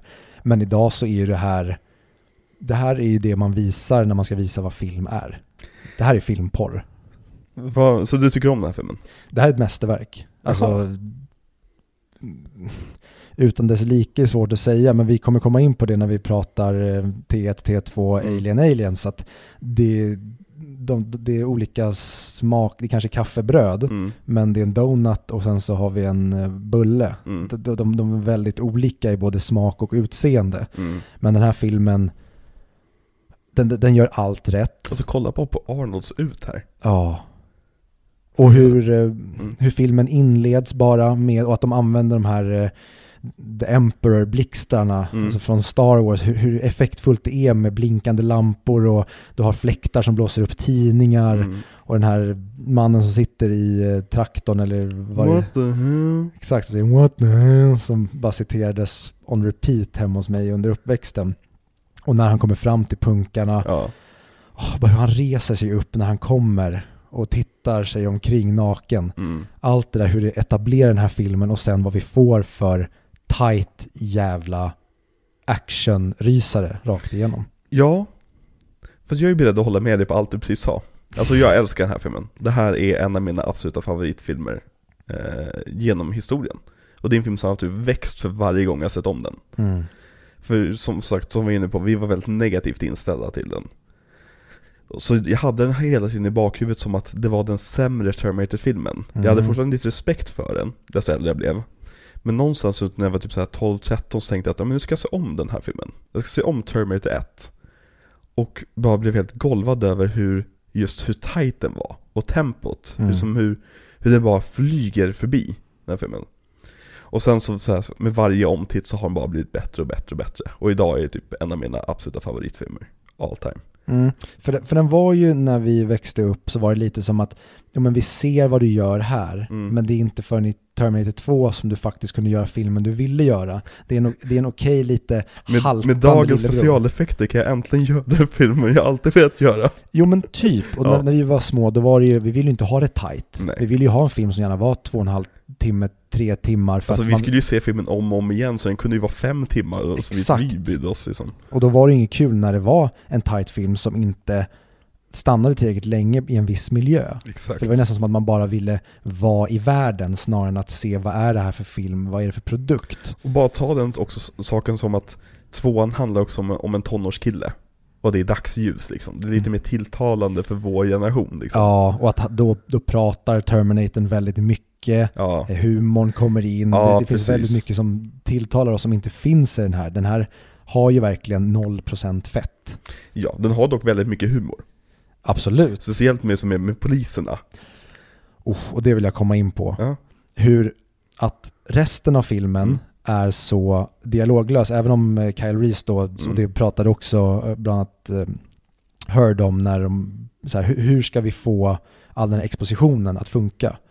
Jo, men det är perfekt att vi har att de hela tiden rör på sig. För att vi vill inte bara ha dem sittande i sin bil och leverera. Det händer ju också. Ja. Men majoriteten av all information är ju under jakterna. Där han bara måste, såhär, jag måste få informationen till henne så enkelt och snabbt som möjligt. Så att han bara skriker den till henne medan hon bara sitter i bilen och är hon har ju den sämsta kvällen i sitt liv. Ja, och det skulle jag också vilja prata om. Sarah Connor och hennes resa. Vi kommer gå igenom castlistan. Okay. Så då får vi chans att... Men just poliserna, att de är en så fantastisk kontrast till den här då technoiren som vi får se. För de är en helt vanlig 1984 polisstation. De är från vilken liksom Columbo-avsnitt som helst. Liksom. Ja, och hur de pratar när han ska gå ut och prata med media. Och han säger, how do I look? Like shit. Ja. Och han sa, yo mama. Eller när han spiller kaffet bara. Ja. Alltså bara så små humaniserande ögonblick som gör så att när vi väl kommer till scenen när Arnold attackerar polisstationen, då känns det så jävla mycket mer när de bara helt hänsynslöst avrättas. Ja. Och liksom med ingen fanfar alls. De får inga hjältemoments alls. Utan det är bara som så här, han svarta polisen, han som är liksom polischefen om jag har förstått det rätt. När han liksom, han ser Sarah sitta på golvet och säger, Sarah, are you okay? Are you okay?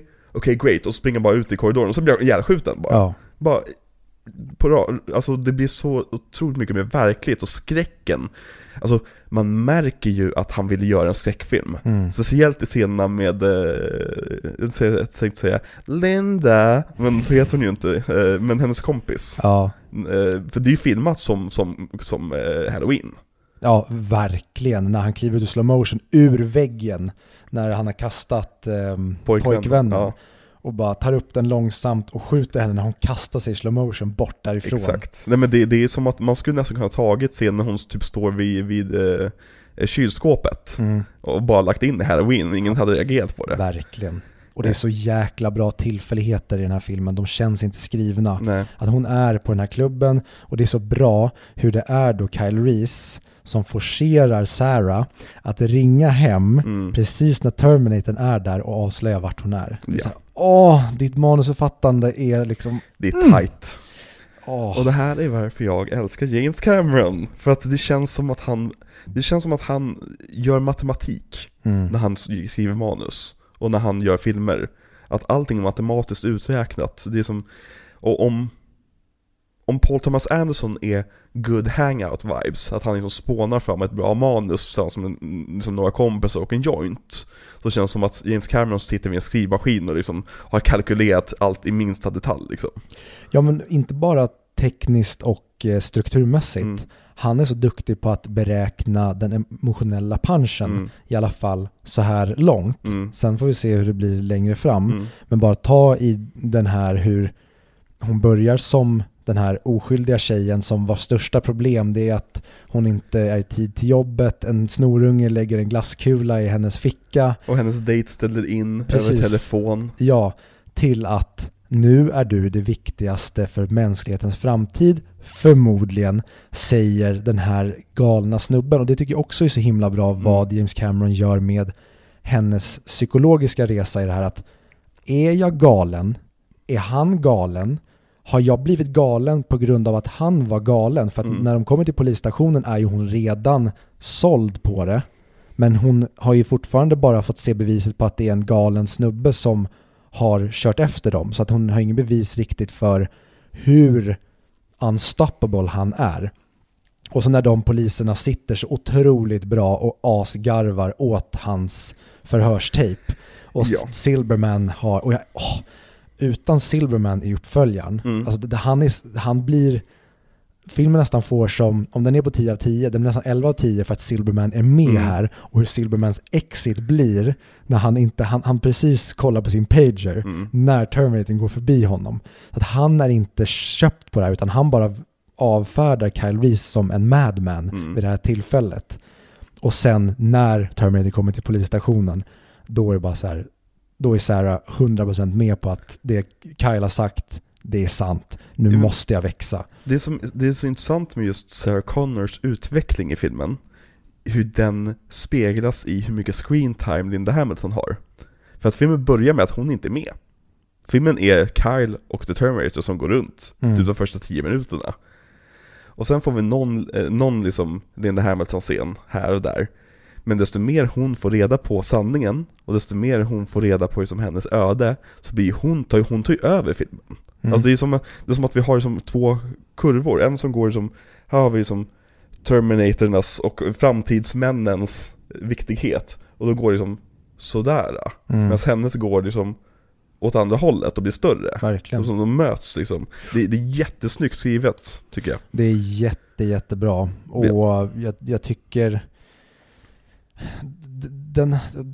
det är inte det som är det viktiga, eller någonting som är, det är en petitess, men jag köper inte riktigt henne när hon på slutet säger stand up soldier.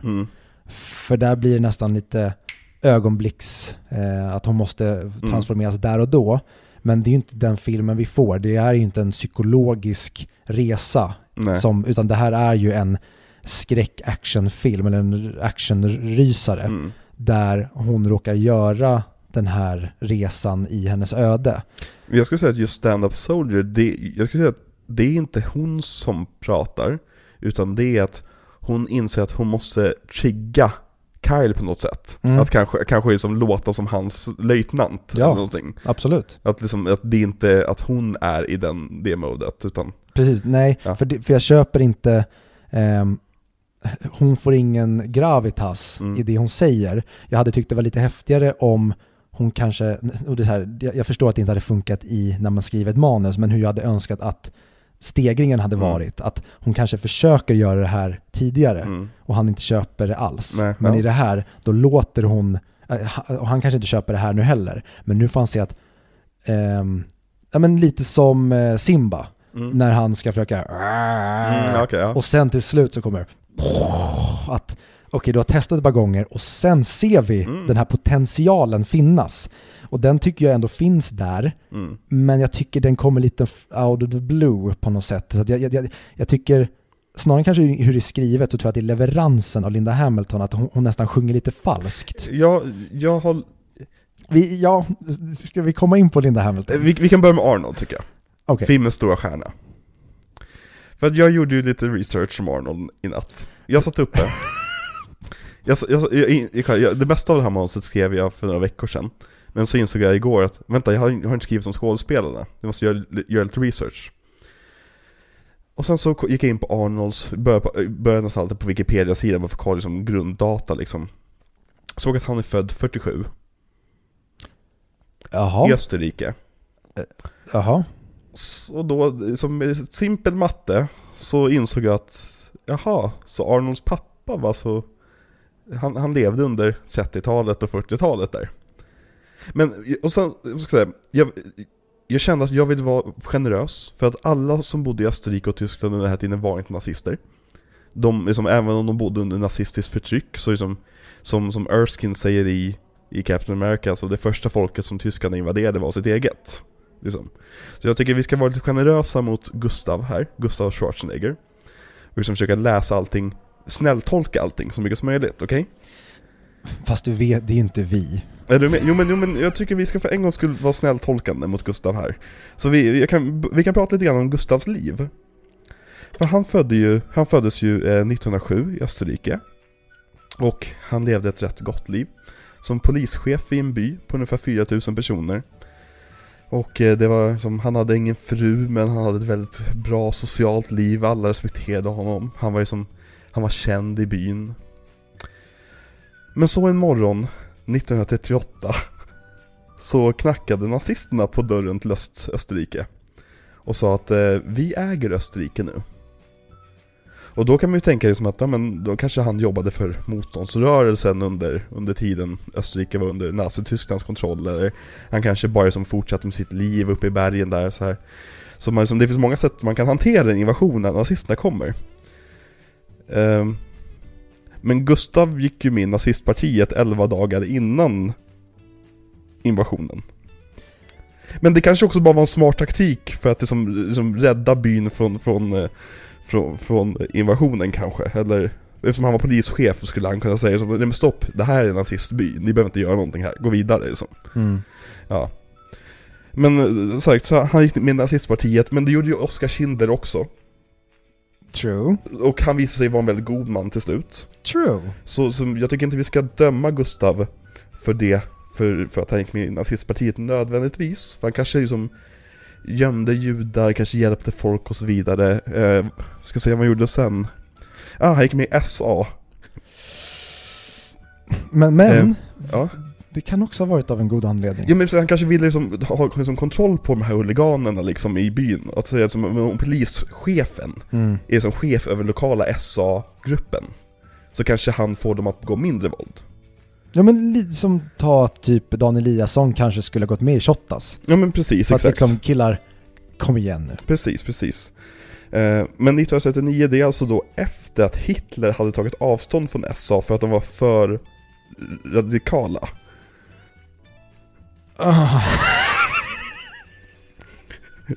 Okej, hur hjälper vi Gustav nu då?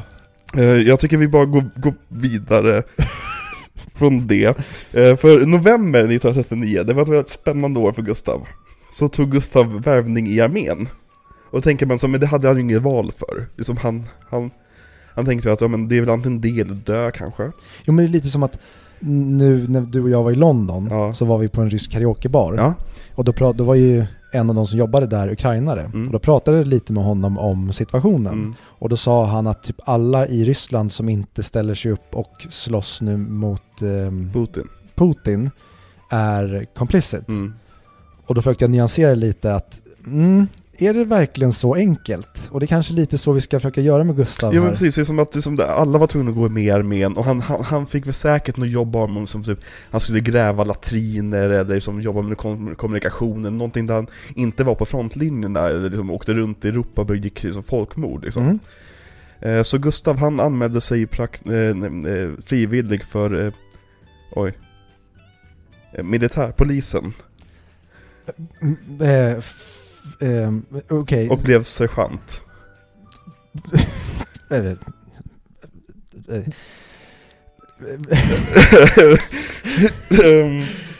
Okej, så här. Han kanske tänkte att om några år då kanske jag får en son.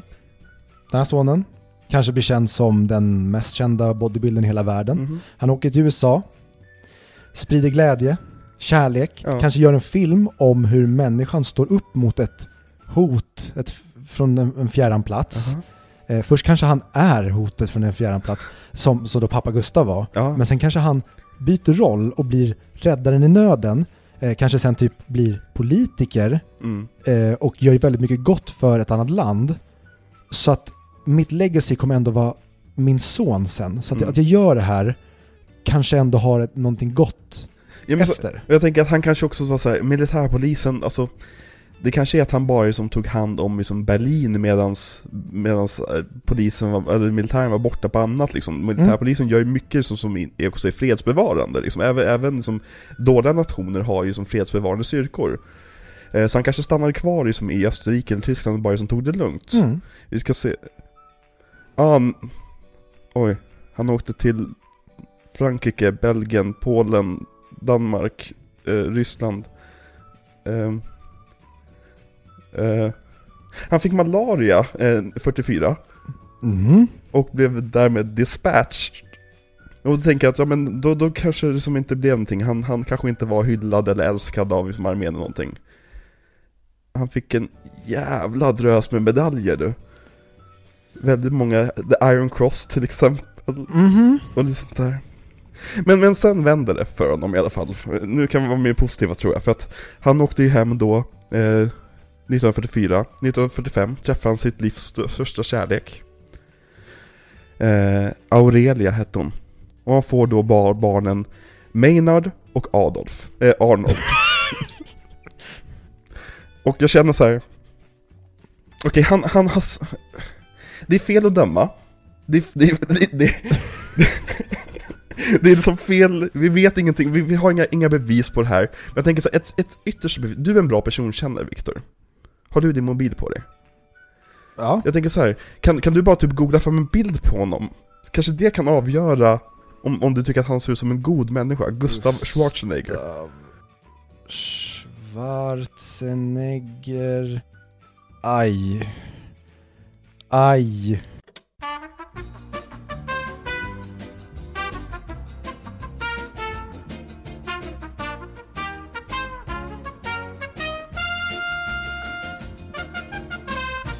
Men vad bra, då har vi i alla fall anledningen till varför Arnold sen fick en motivation att åka så långt ifrån Österrike som möjligt. Precis, för Arnold föddes ju 1947 och han blev slagen av sin farsa under hela uppväxten. Jag skrattar inte åt att han blev slagen, jag bara skrattar åt. Det är så här, ingenting vi gör kan få Gustav låta som en bra människa. Ja, nej men och Gustav favoriserade ju då Arnolds storebrorsa Maynard under hela uppväxten för att han misstänkte att Arnold inte var hans egna. Exakt. Men det känns ju som att du med din pappas intresse har mycket mer information på Arnolds uppväxt än vad jag har. Inte alls. Uh-huh. Nej, min pappa berättade ju stories om framförallt hans tidiga liv i USA. Mm-hmm. Men det gjorde han ju när jag var yngre. Så den informationen har ju flugit. Typ inte. Utan han pratade ju, det som sitter kvar är ju Pumping Iron-dokumentären. Och att han då kom från Österrike. Att han är häftigt namn. Att han var med i Conan. Hans pappa var nazist. Nej, det nämnde han aldrig. Okay. Undrar varför. Min pappa var också polis. Oj.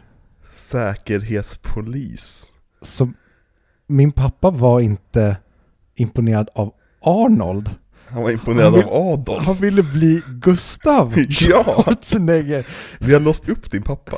Ja. Okej, så mitt öde är alltså att bli bodybuilder och skådis och vid 30-årsålder. Ja. Varför kunde han inte vara tydligare? Ja. Om han hade gått runt med binden hemma liksom. Ja, det gjorde han ju, men ja, när du hade gått hem. Ja. Och han hade ju den här mustaschen som Gustav hade och Adolf hade.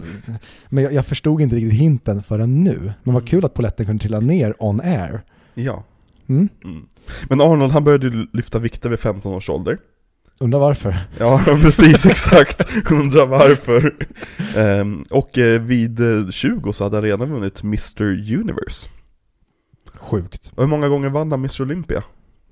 Jag vet, men det var många. 7. Det är helt stört. Ja. Han blev som känd inom Österrike som den här, han har bästa kroppen i Österrike.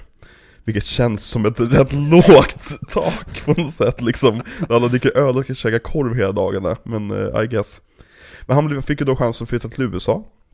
Och började träna där och började med lyftning där och bodybuilding och allt sånt där. Jag tycker sånt här är rätt ointressant. Så jag har inte grävt mig jättedjupt. Vi skiter det jag sagt så många gånger också. Ja men det... precis, exakt. Hur som helst, han dök upp i Pumping Iron. Som var en dokumentär om bodybuilding. Mm. Och den efterhand nu för tiden så säljs ju den med Arnold på framsidan. Mm. Det är som dokumentären om Arnold. Men den dokumentären handlar ju inte om Arnold. Utan den handlar bara om bodybuilder-tävling. Mm. Där Arnold poppade för han var så jävla karismatisk och verkligen fångades på kameran. Så efter det fick han ju... Han spelade Hercules. Han spelade Hercules. Hercules i New York. Ja, eller hur? Som var hans första stora film, eller stora vet jag inte om man vill kalla det, men det har blivit nu i efterhand. Där han är dubbad genom hela filmen. Det är en underbar film. Pratar inte Noipod om den? Jag för mig att de har nämnt den. Jo, men de har ju gått igenom den till och med. Mm-hmm.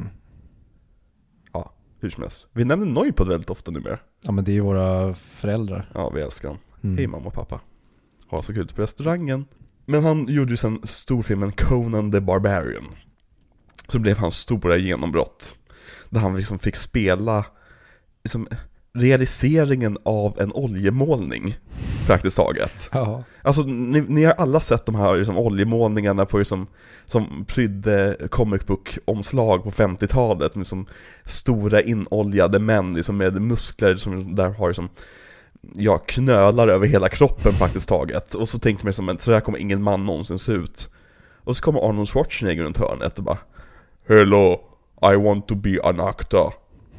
Okej, ja, men här satt på den här peruken bara. Ja, perfekt, nu kör vi. Och det gjorde honom till megakändis praktiskt taget.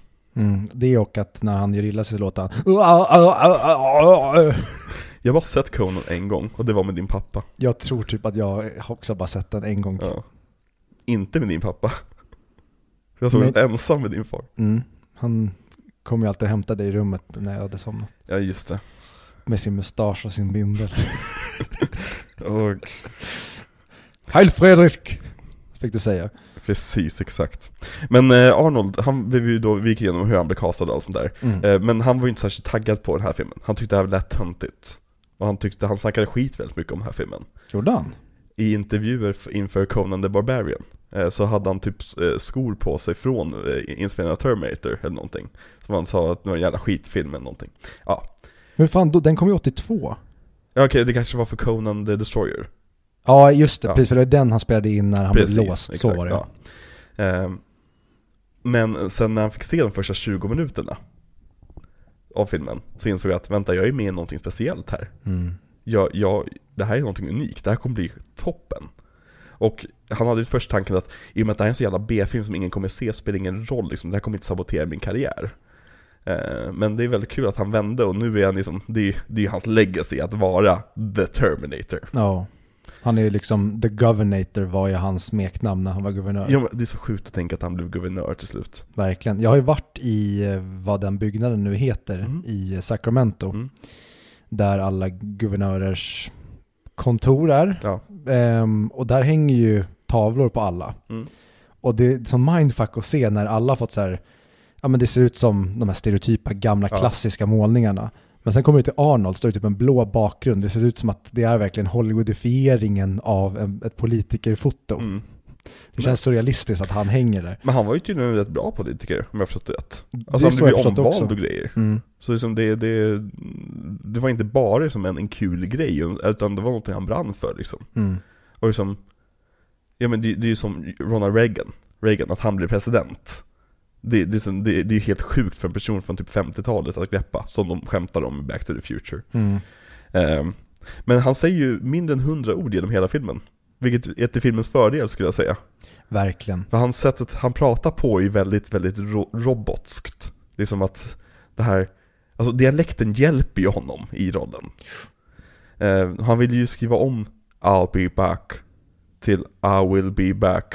För han hade ju så svårt att säga det här sammandragen. I'll be back. Så försökte han liksom bullshitta James Cameron med att... En robot, den ska ju inte säga sammanslagning av ord. Den ska ju använda det korrekta. Så roboten skulle ju säga I will be back. Då svarade bara James Cameron med jag korrigerar inte hur du skådespelar. Korrigerar inte hur jag skriver. Jag kan köpa den invändningen från Arnold. För att man skulle egentligen tänka att en robot pratar så robotskt som möjligt. Mm.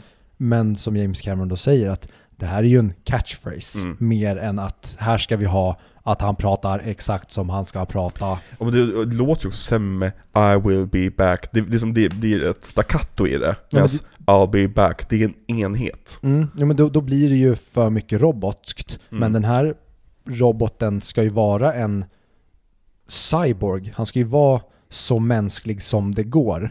Och då blir det för mycket. Om han hade gått runt och pratat som en robot då hade det ju inte funkat att han då ska vara nästan mänsklig. Mm. För det är det ska vara. Det ska ju vara en nästan mänsklig varelse men som inte riktigt lyckas bli mänsklig än. För exakt. Det är fortfarande vissa saker och det älskar jag i tvåan sen vad de gör med det. Jag tycker det är så intressant också när han sitter på typ hotellrummet och förruttnar att han stinker. Mm. Det är väldigt bara väldigt intressant take på det. Mm. Men vad tycker du om Arnold i filmen? Han är jättebra med sin presence, inte jättebra med sitt skådespeleri. Och det är någonting jag kanske... De får till så mycket bra med världsbyggandet här, så det är kanske bara en liten petitess. Men att han är så skådespelande. Mm. Han ser så skurkig ut. Jag hade velat ha mer av stonefacet än att han typ... Det känns som att han nästan reagerar på lukter ibland eller reagerar på solen. Han gör miner som är väldigt överdrivna eller verkligen reagerar på när det skjuts. Patrick Stewart är ju bättre i tvåan.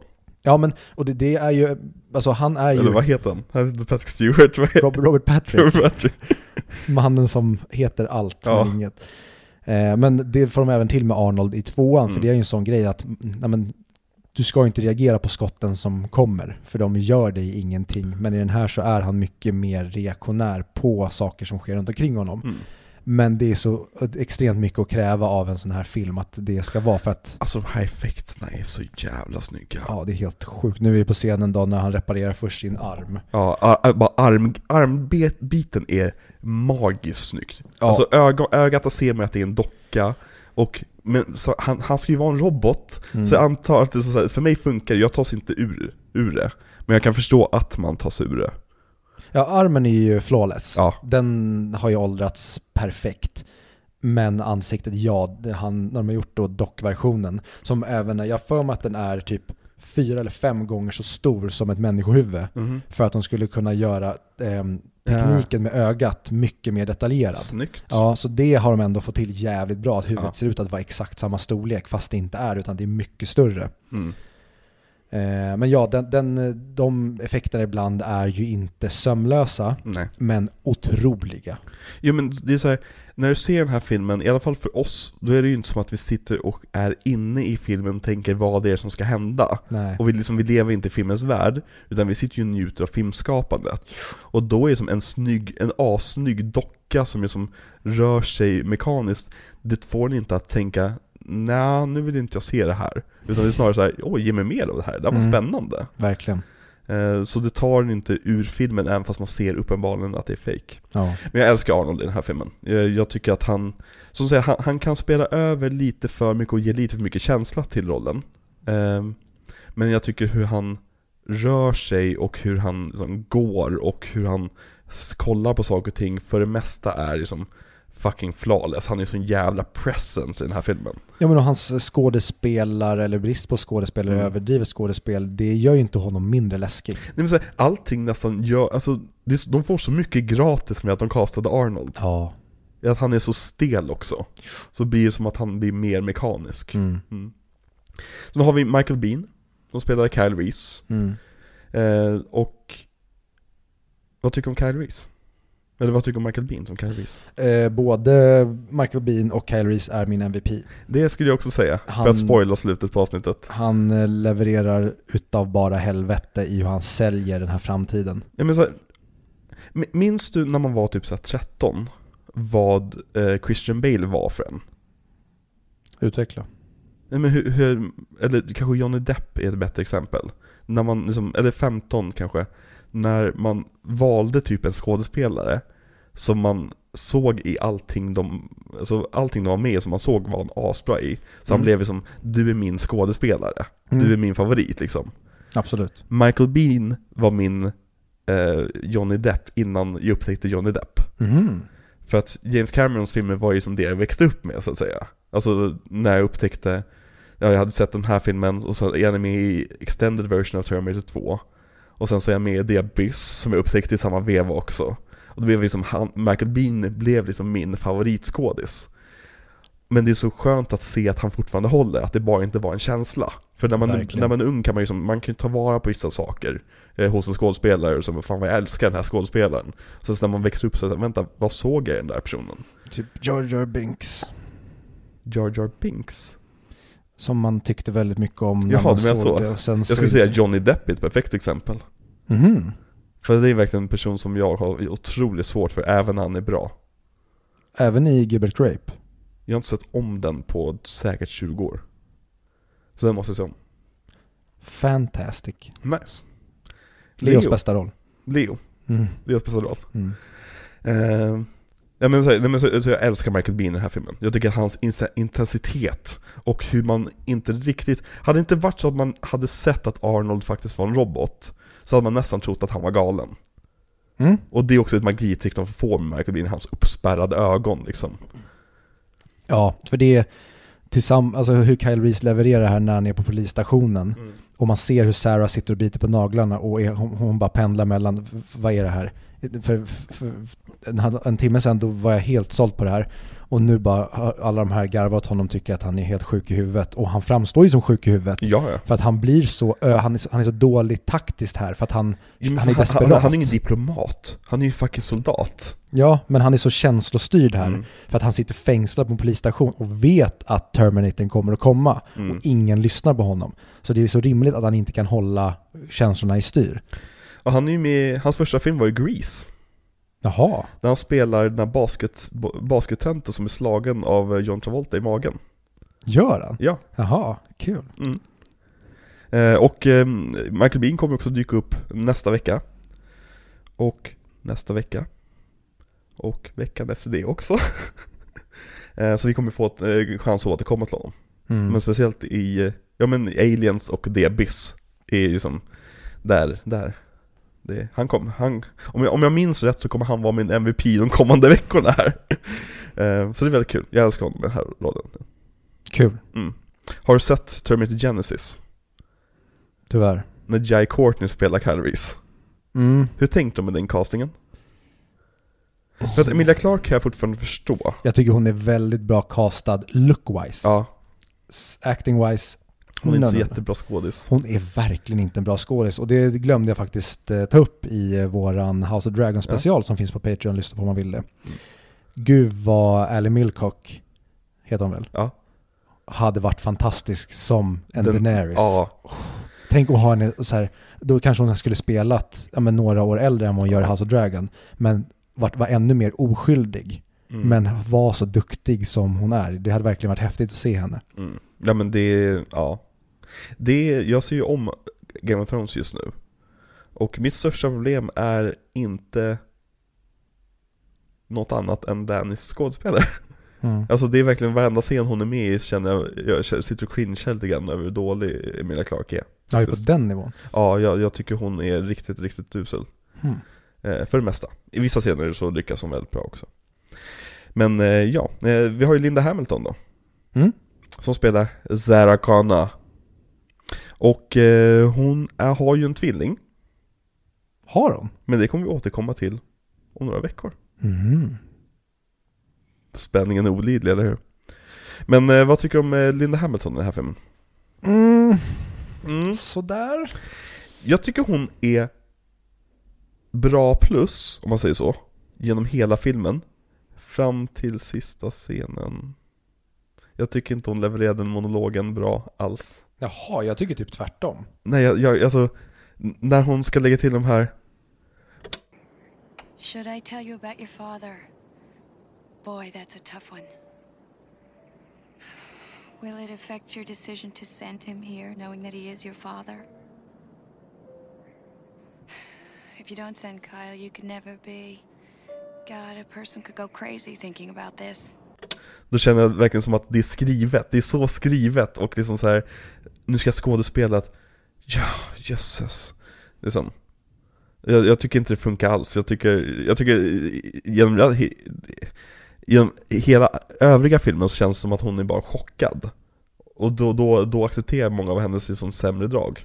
Det är absolut, så tänker jag också. Att när hon inte funkar alls, som hon gör ibland, typ när hon sitter på i en bar där och ser att de säger att en Sarah Connor har dödats, när hon ska byta kanal och hon säger "Don't touch it!" Så här, kan det någon bara dragit ner dig några tusen varv här? Och sådana blir det genom filmen. Ja. Men jag håller med dig, när man tänker bara att så här, det här är en person som är i upplösningstillstånd, så köper man det. Exakt, men hon är inte tillräckligt dålig för att man ska tänka att det är någonting negativt som tar bort från filmen. Absolut inte, det är bara att hon är inte Sigourney Weaver liksom. Nej, precis, hon ska bära, alltså hon är verkligen ingen Sigourney Weaver. hon ska bära liksom den känslomässiga tyngdpunkten i filmen. Mm. Och då kan det bli lite tradigt med hennes dialogleverans bara. För övrigt, Kyle Reese sneakers. De måste ökat så sinnessjukt mycket i försäljning efter den här filmen. De får ju sitt eget typ giss-shot. Alltså när han sätter på sig dem. Ja. Det är så jävla... Gud, jag älskar inledningen. Och hur han tar skorna och mäter mot sina egna fötter. Bara en liten snygg detalj bara. Sen så har vi ju Paul Winfield. Som spelar då den här svarta polischefen. Vad tycker du om honom? Fantastisk. Ja, jag vill se mer av honom. Ja, alltså han och Lance Henriksen tillsammans säljer ju vår värld. Jag vill se en buddy cop-komedi med de två. Verkligen. Som utspelar sig som så här dagen innan. Mm. Och jag saknar så mycket den här typen av filmskapande. Mm. När inte allting måste vara att det känns som att det är folk som skådespelar. Det behöver inte hända någonting hela tiden. Utan det känns som att det är två trötta poliser som snackar med varandra och bara är dryga. Exakt, och det ger karaktär. Ja. Och det är också så att vi bryr oss när de dör. Verkligen. Mm. Jag såg jag vet inte alltså jämförelsen håller, men jag såg igår om filmen Vuxna människor. Aha. Av och med Felix Herngren och Fredrik Lindström. Tv-serien som kommer nu, det är en uppföljare va? Ja, precis. Ja. Och efter vi hade sett den så såg vi första avsnittet av den nya tv-serien som då har börjat gå på TV4. Och det är ett praktexempel på när en film från 90-talet gör någonting, som vi har ju pratat om det tidigare här, hur svenska var, framförallt fram till slutet på 90-talet var Sverige så bra på att göra det här svenska vemodet på film, och att humorn fanns i att saker kanske var lite bara gråa och trista, och det får de verkligen till i Vuxna människor originalfilmen, när Frank hela tiden går runt och tänker på sex och hur folk bara är mänskliga och ingenting känns skådespelat, det känns bara som människor som interagerar med varandra. Som Adam och Eva-filmen. Exakt. Vi pratade sen om man vill se fler sådana filmer som bara handlar om trasiga förhållanden, relationer. Ja. För det var vi så bra på i Sverige back in the day. Ja. Tomten i fart, alla barnen och Sune egentligen liksom, det är inte samma att det handlar om liksom, otrohet och så. Men där ser man svenska relationer och hur det blir humor i det vardagliga. Men vänta, så du menar att en underbar jävla jul inte håller samma klass som Tomten i fart, alla barnen? Nej, den är mycket bättre. Okej, bra. Nej, men det är också ett praktexempel på hur idag vuxna människor, det som gjordes idag, det är ändå gjort av Felix Herngren, samma person som gjorde originalet för 25 år sedan. Mm.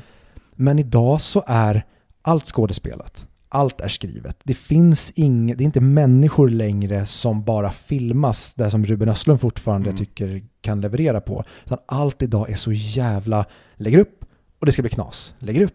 Och det ska bli knas. Det kan aldrig få vara att människor som pratar med varandra och humor kan finnas i att det inte finns någon humor. Ja. Allt måste vara så skoj hela tiden och flamsigt och tramsigt. Och överskrivet. Ja, verkligen. Och det får de verkligen till i gamla vuxna människor. Och det tycker jag att de får till i den här filmen. Mm. Framförallt med poliserna. Det känns som att det inte finns ett manus här. Det är så här, Lance Henriksen och polischefen, som jag inte vet vad han heter, var lite sköna med varandra, eller så här, vi kör den här lite olika styles bara, och sen filmar vi det som känns mest oskådespelat. Och även som Lance Henriksen tycker jag är klockren också. Jättebra, och det är synd. Jag tycker så jävla synd om honom, att han var påtänkt som Terminatorn, och så får han göra den här rollen, och så får han inte ens ett hero moment att när han dör. Men så blir man så glad när man ser nästa veckas film sen. Exakt, och där han får hero moment liksom, där. Ja, men sagt, James Cameron betala tillbaka skulden med nästa veckas film. Verkligen. Vi har också Earl Bowen som Dr. Zilberman. Han är typ MVP. Nej, men jag gillar verkligen honom. Ja. Han har den här douchebag psykiatriken-viben, verkligen. Vet du vad jag tänker på när jag ser honom? Nej, men då. Han känns som en svensk myndighetsperson. Ja men verkligen. Som bara en karriärist. Byråkrati. Ja, han har blivit psykolog eller psykiater eller vad han nu är. Och han skiter i det. Han vill bara klättra i sin karriär. Exakt. Han kan liksom vrida på allting så länge det bara får så här, når jag nästa position? Sure. Och bara det som liksom så här, jag kan skriva en bok om det här. Ja. Underbart. Men vi har också en sista skådespelare som vi pratar med den här filmen. Och det är då Mr. Ed som spelar då okej, hur ska jag, Leguan heter det. Jag ska inte göra Victor sur nu. Jag vill säga Iguanodon. Nej men ödlan. Pugsley. Nej, Bill Paxton som punkaren som blev dödad. Vad tycker du om Bill Paxton i den här filmen? Åh helvete vad... De är så underbara det här gänget. Ja. Men jävla vad de spelar över. Ja. Och jag undrar lite hur de tänker där kring Sen såklart, de är unga punkare utan någon kanske mållivet och bara är allmänt testosteronfyllda. Men hur tänker de? Exakt, när det kommer en stor jävla karl. Man är typ naken. 2 meter lång, byggd som ett berg. Och inte bara det, han blir inte larvig av att han går naken. Han blir läskig av att han går naken. Det är som att han missbedömer situationen där. Cleaning day tomorrow. Nothing clean, right? Nothing clean, right? Ja, det är så jävla bra. Och bara fuck you ass, det är där han lär sig det också. Ja, det är så jävla bra. Ja, men jag gillar Bill Paxton. Jag tycker Bill Paxton är en sån här person som jag ser alltid att han skådespelar. Jag tror ingen missar det. Hittills, eller ja, vi börjar här. Han är Amy Adams för mig. Att jag ser sömmarna. Men jag tycker han är så jävla charmig. Jag tycker alltid att han är rolig att kolla på. Fan, det där är värre än att... Nej, det skulle jag inte säga. Inte att han är lika bra som Amy Adams. Jag säger bara att han är i den kategorin som Amy Adams befinner sig. Att jag ser skådespelet. Mm.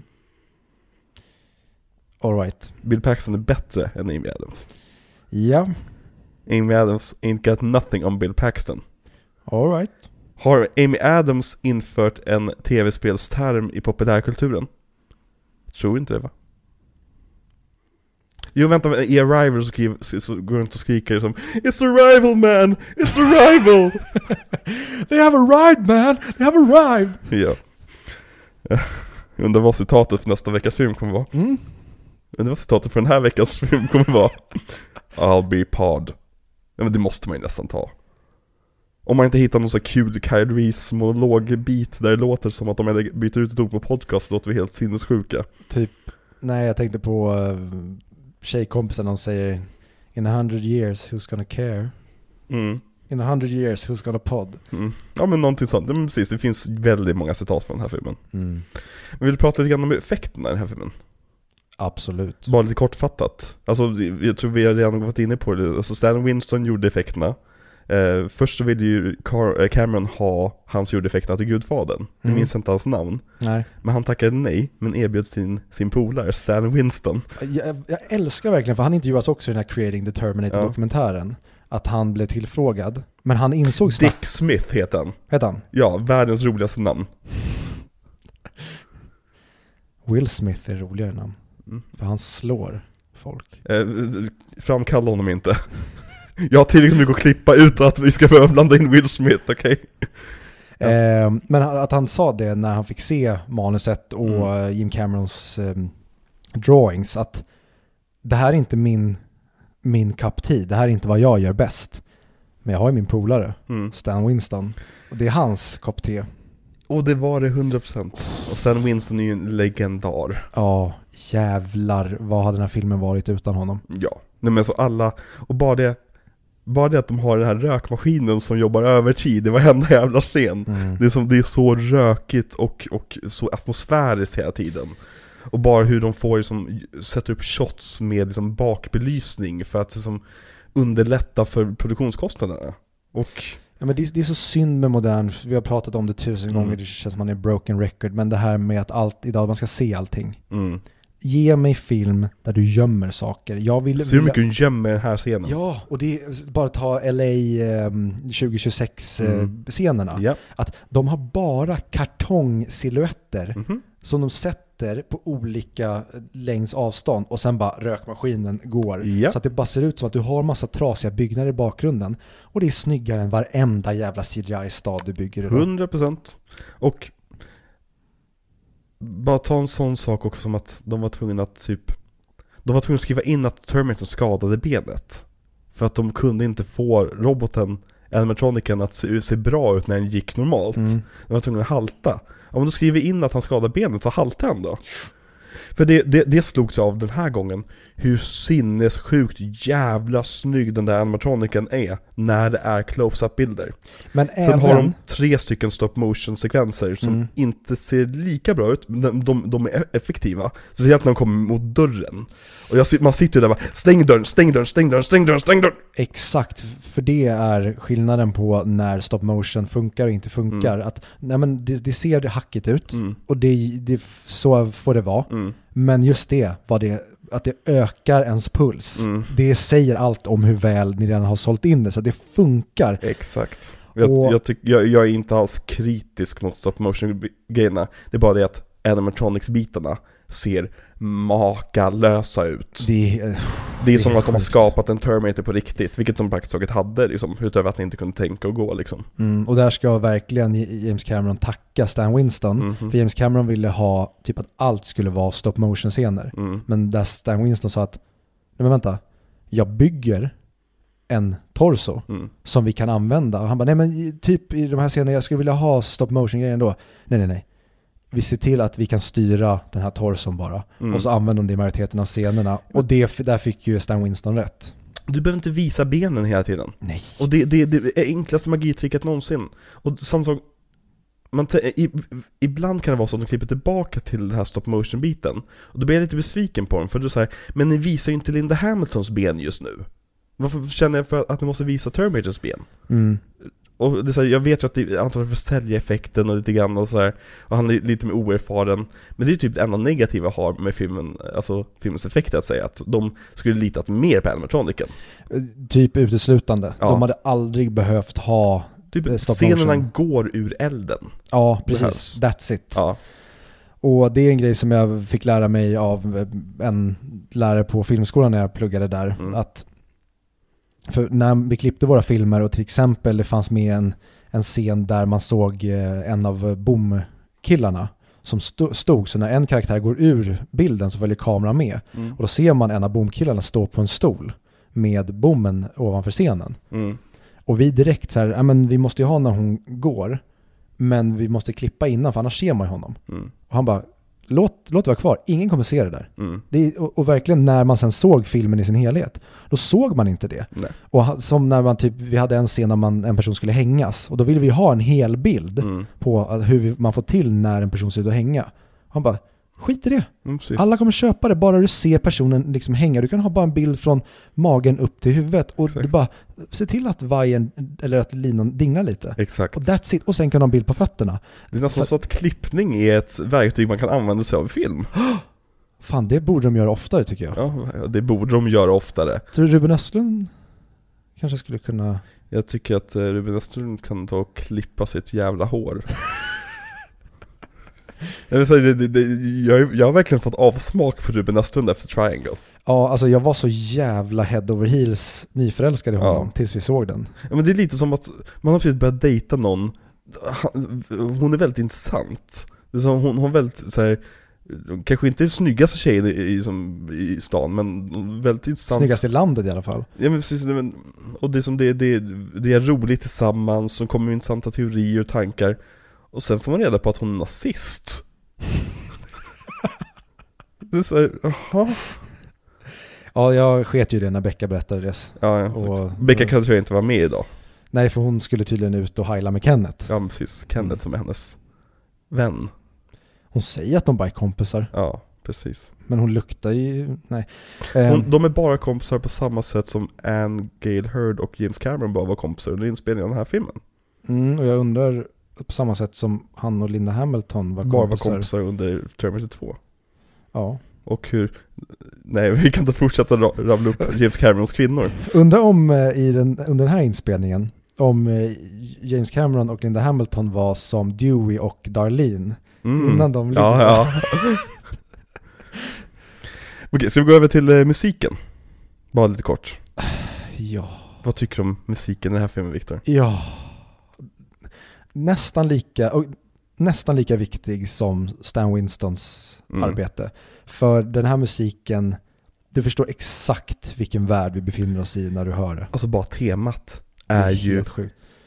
Att det är både sorgset och hoppfullt samtidigt. Och det låter episkt, men det låter rätt småskaligt också. Det är jättebra skrivet av han Brad Findle, som skrivit musiken och komponerat musiken också. Det är helt fantastiskt. Jag har på min filmmusikspellista med alla mina favoritspår, så har jag spåren från den här filmen. Men jag har inte... För den, framförallt när de ska dra från hotellet, blir parodisk. I övrigt tycker jag typ att musiken passar perfekt känslomässigt. Ja, men just när de ska dra därifrån så blir det nästan som att de har suttit och bam, bam, bam, bam, bam, bam. Jag älskar ju att de har som pianotemat av main-temat närma sex. Så att det känns som att det är en episk, det här är viktigaste knullet i världshistorien. Mm. För man känner verkligen att det är det. Mm. Man känner att nu skapar ni världens räddare. Mm. Som här föds Jesus. Eller inte föds, det var awkward. Men alltså, vi fattar vad jag menar. Men sen var jag lite chockad över att det här klassiska som man tänker är Terminator-scoret. Det är ju från 2-1. Alltså med de här liksom supertydliga dun, dun, dun, dun. Ja, de vrider ju upp det. Ja, mycket mer actionfilm. Precis. Med det scoret. Ja, men det är lite som båda filmernas skalighet. Mm. Ja, verkligen. Det är en bra metafor för hur filmen utvecklas, så att säga. Mm. Mm. Nej, men scoret är helt fantastiskt. Top fucking notch. Mm. Och de här små grejerna, nu har inte det någonting med scoret att göra, men nu tittar vi på scenen när Kyle lär henne att bygga de här granaterna. Mm. Och bara det här att se hur hon... Ja, men lär mig då. Mm. Och hon börjar, så att han ger henne beginnersguiden som hon sen då till 2-1 har... gått lite väl långt. Hon gick alldeles för långt ner i det här rabbit holet. Men det vet inte vi någonting om. Nej, just det. För att citera Victor. Mm. Hur tog såna filmen emot då, Victor? Den gick första helgen, sen glömdes den bort.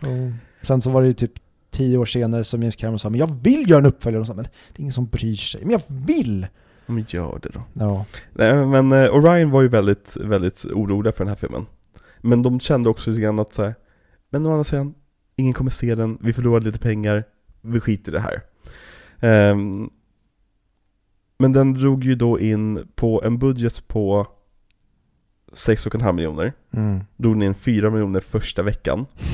Vilket är nu för tiden så drar storfilmerna in sin budget första helgen. Och det är normalt. Det är det man räknar med liksom. Ja, vi pratar ett helt annat klimat. Med... Ja, precis. På den här tiden, då var det så att det var tänkt att en film skulle pågå i veckor. Som att det skulle bygga ett tempo. Mm. Att den drar in nästan hela sin budget under första veckan var ett tecken för Ryan att... vi har nog någonting speciellt här. För att dessutom att den drog in $78 miljoner. Vilket är ungefär 103 miljoner idag då. Och sen låter det inte som så jättemycket pengar. Men det var ett helt annat klimat också. Och med tanke på vilken budgeten var. Så var det en svinbra investering för Orion Pictures. Jag menar att 10 gånger budgeten i intäkter är helt otroligt.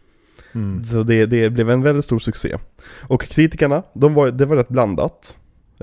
Många kritiker, eller ska jag säga, de positiva och negativa kritikerna, de var inne på samma sak som användes som sitt argument. I det att den var fylld av action, den var rätt sparsmakad på storyn och det var ju som häftiga specialeffekter. Och de som var positiva till det, de tyckte att det var ashäftigt. De som var negativa tyckte att det var astöntigt. Mm. Men några som den här filmen verkligen blev populär med var ju barn och tonåringar. Och där skapades liksom en helt ny liksom franchise, en helt ny kultur. En film skulle liksom påverka alla science fiction-filmer som kommer i efterhand. Liksom. Och du kan inte göra det som en tidsresefilm idag som ingen kommer... Alltså, folk kommer alltid jämföra med Terminator. Mm. Och robotar, då tänker på Terminator. Skynet är liksom ett... alla vet vad Skynet är för något. En sak som nämns 2 gånger i filmen typ. Ja, och det tycker jag är ett av de starkaste grejerna i hela den här filmen. Det är den här... Du säljer inte saker för mycket. Du nämner dem som att det bara är någonting. Det tycker jag också är ett problem med modern film idag. Det är som att du vill etablera saker så att de måste, filmen måste handla om Skynet. Mm. Men nu är det så här, Skynet existerar. Och hade den gjorts idag hade vi sett Skynet skapare sitta vid en dator och typ knappa kod. Ja, nej, men ta typ i Aliens här, du har Wayland. Mm. Så här, i Prometheus då handlar det om Mr. Wayland. Mm. Men i originalet då är det bara så här, ja, det råkar vara företaget som äger det här fraktskeppet. Mm. Ja, men precis. Det älskar jag när saker bara finns där. Ja.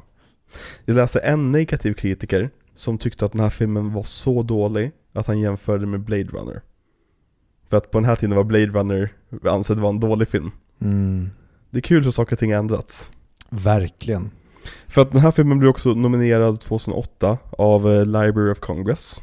som en culturally, historically or aesthetically significant film och är preserverad i United States National Film Registry. Så det är typ den högsta äran du kan få som filmskapare, som amerikansk filmskapare.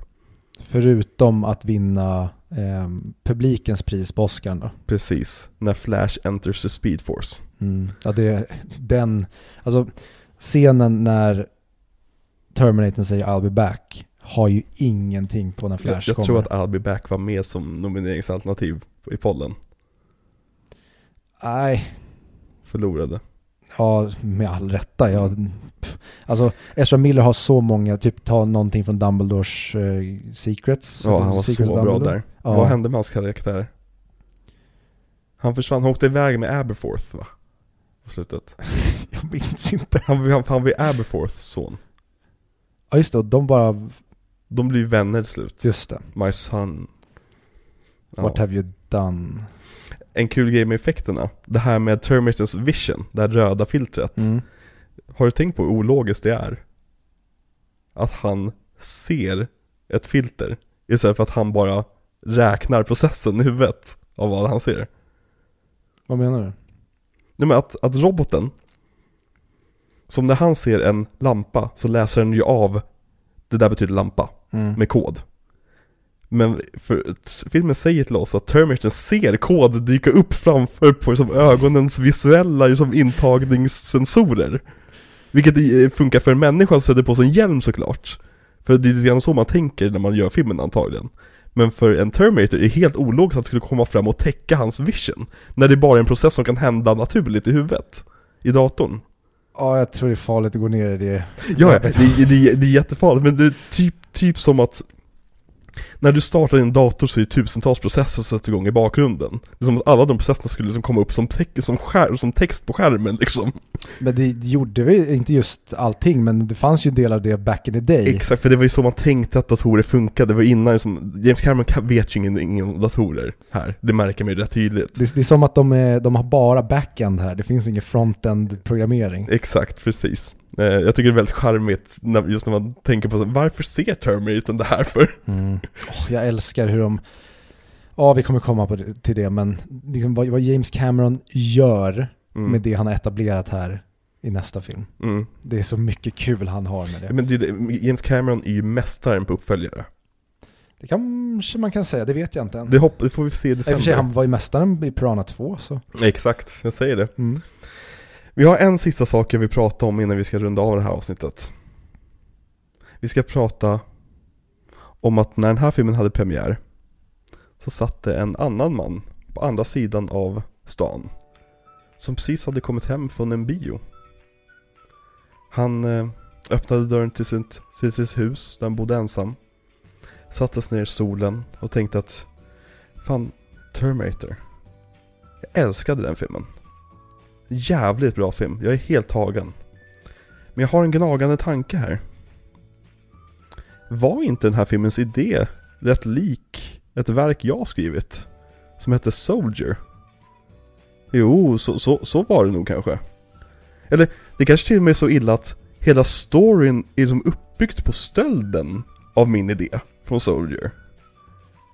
Eller det kan till och med vara så att hela den här filmen är en rip-off då på min story, The Soldier. Jag heter Harlan Ellison och jag ska stämma Orion Pictures. För att Harlan Ellison var en författare. Hon skrev bland annat för Outer Limits som var en tv-serie. Den har skrivit en story som hette Soldier som då James Cameron har stulit rakt av enligt Harlan Ellison. Så Harlan gick till Orion Pictures och sa att jag kommer stämma skiten ur er. Och det här var ju som lite senare, det var typ 85. Så då var det som så här, då var det en stor succé. Och han säger att ja, det här är min film. James Cameron har stulit alltihopa för mig. Orion Pictures lägger sig platt. Och ger honom en väldigt stor del pengar som inte är nedskrivet hur mycket det var. Och sen ska hans namn nämnas i alla kommande Terminator-utgåvor. Därför står i början på den här filmen based on Harlan Ellisons bla bla bla. What the fuck? James Cameron, vad tror du han tyckte om det? I'm gonna kill this dude. Vad tror du James Cameron hade för reaktion på det här? Jag tror han var glad och lugn och så här. Ja, men jag fattar grejen. Jag tror han blev åtalad för mordförsök. Nej, riktigt så illa gick det inte. Synd. Men Cameron, han ville ju att avtal skulle nekas. Men Orion lade då till i avtalet att okej, och som en del av avtalet får James Cameron inte bestrida det här. Och han får aldrig prata om vad som hände. Och vilka jävla horor. Ja. Och de sa också, men så, då sa James Cameron så här att jag tänker inte skriva på det här avtalet. Okej. Om det här går till rättegången och vi förlorar rättegången, då är det du som står för de här pengarna. Alltså rättegångskostnaderna och damages. Och då säger James Cameron, okej då, jag skriver på avtalet. Fan vad synd. Jo, men han hade ju inget val. Alltså i det fallet att han så... Nej, men vad synd att det behövde gå till så. Att ja. Vad han nu hette. Som sagt, han får fortfarande inte berätta riktigt vad som hänt. Han har börjat luckas upp lite grann på det. Och liksom säger liksom, fuck it här. Jag tycker inte om det här. Var det kul om han sa fuck it, för att han lade ha tillräckligt mycket pengar för att säga, men kom at me motherfuckers. Exakt.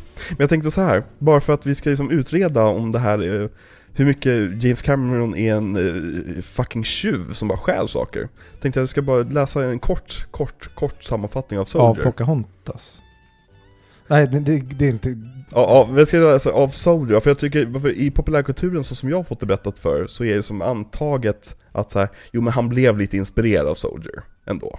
Så det är inte mer en rättvisa att det här blev som det blev. Det är typ den historieskrivningen jag har fått lära mig. Så jag tänkte som vi ska utmana lite grann, men jag ska berätta för dig vad som händer i Soldier. Mm. Så ska du få se hur lika de här storiesarna är. För att Soldier handlar då om två soldater 800 år fram i tiden som slåss mot varandra på ett krigsfält. Och sen träffas de av någon slags energiexplosion. Så att ena soldaten vaknar helt plötsligt upp i 60-talet. Den här soldaten blir snabbt fångad av en psykiatriker som försöker liksom få reda på vad det är som har hänt. Men den här soldaten pratar något konstigt språk han aldrig har hört förut, för det har gått 800 år liksom. Och han upprepar samma ramsa om och om igen. Den här psykiatriken förstår till slut att den här ramsan han upprepar, det är ju hans liksom fångad soldatramsa. Som alla soldater har, liksom, att de säger sitt namn, sin rank och sen sitt serienummer liksom. Men han säger ingenting annat.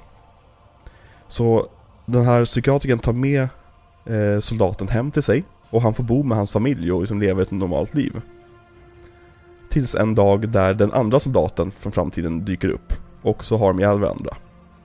Och sen är filmen slut, eller avsnittet slut. Hur mycket av det där tycker du är likt Terminator? Ja, alltså det här med att man lägger ihop saker i en rättegång. I svensk rättsväsende så får man inte lägga ihop lite så här olika indicier som sen till slut tillsammans blir kanske tillräckligt mycket bevisbörda. Och det är lite så jag känner här, att du har ju några komponenter som stämmer överens med det. En advokat kan säkert få att tvista det till att det låter som att men det här är ju större suget rakt av. Men alla som förstår någonting om hur står uppbyggd inser att det enda som är likt här, det är en soldat åker tillbaka från framtiden. Ja, och att det råkar finnas en psykiater med. Ja, precis, men psykiatern är ju inte viktig i den här filmen. Nej, och då om då James Cameron hade stulit det och ville gömma det, då hade han ju skrivit ur psykiatern. För den behövs ju inte i filmen egentligen. Jag tycker det är så otroligt larvigt att tänka att vänta, men det här filmen handlar ju om en soldat som åker tillbaka i tiden. Jag har ju faktiskt patent på konceptet åka tillbaka i tiden och vara soldat samtidigt. Fan för Ryan. Och det var även en annan story som Harlan hade skrivit som var inblandad i det här, som också handlade om tidsresor. Men jag tänker så här, Harlan, men han kanske bara, det här kanske var i god tro att liksom, han tänkte att det här faktiskt var på det här sättet, eller hur? Han, om du skulle känna liksom, men någon har snott min idé, då skulle du stämma, eller hur? Harlan har stämt folk över 10 gånger, olika företag, för att man använder konceptet tidsresa. Jag vet, det kanske var i helt andra tider, men det känns fortfarande som så här, men 80-tal. att det här går igenom, och du kan bara landa i att ja, men då var Orion ett gäng bajsnödiga fegisar. Mm. Ja, det är 100% det. Jag tror inte att det hade gått igenom rättegången. Nej. Synd att de hotade James Cameron med det, för det hade varit kul att bara se honom förlora. Kul att se James Cameron, ja, bara se hur arg han skulle bli. Mm. Ja. Så, vad sätter du för betyg på den här filmen då? Alltså, som film är det 9 av 10. Mm. Vad som helhet med legacyn och vad den skapar för känslor och vad den gör för film, så är det en 12 av 10. Så jag landar i att det är en 10 av 10 som helhetsbetyg, för det är vad den gör och har gjort för mig. Det finns ingen film som gör det den gör bättre. Nej, men jag håller med 100%. Den här filmen är... Den kittlar min pung. Jag blir så otroligt okritisk när jag ser den här filmen. Mm. Och att den är så kort och rapp liksom. Den har ett jävla tempo. Den har inget fett som inte behövs. Nej. Nej. Ett fucking jävla mästerverk. Mm. Undrar hur det ska gå för James Cameron framöver då? Mm. Undrar vad han kommer göra nästa vecka. Han skulle ju behöva fler feberdrömmar, eller kanske läsa fler stulna verk. Eller han skulle behöva läsa saker och stjäla deras verk. Ja, precis. Eller göra uppföljare till sci-fi-filmer.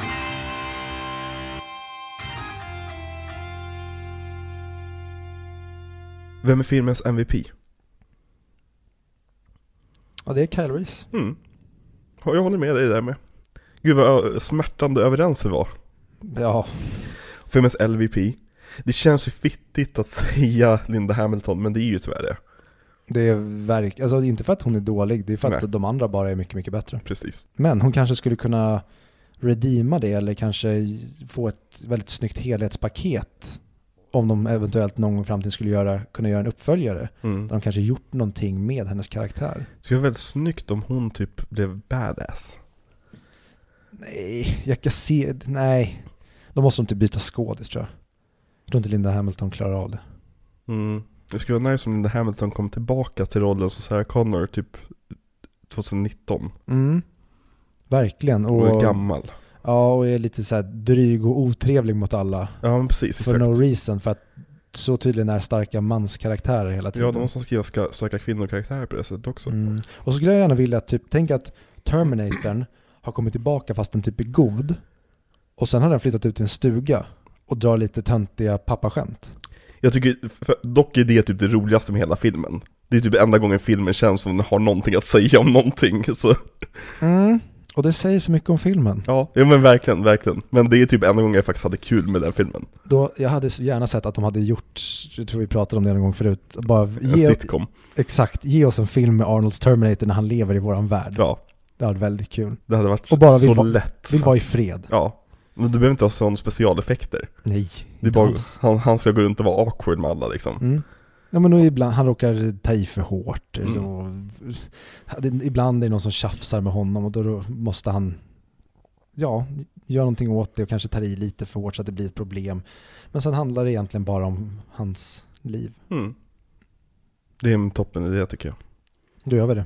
Mm. Men först tycker jag vi ska göra ett par extra uppföljare om hur John Connor inte är så viktig. Exakt. –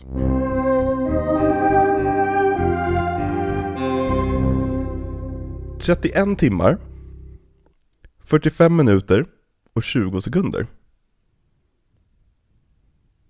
Det är så mycket material som finns på vår Patreon-feed. Så om du känner för att du vill bli Patreon till den här podcasten och ge oss en slant i månaden, så är det det du får som tack för hjälpen.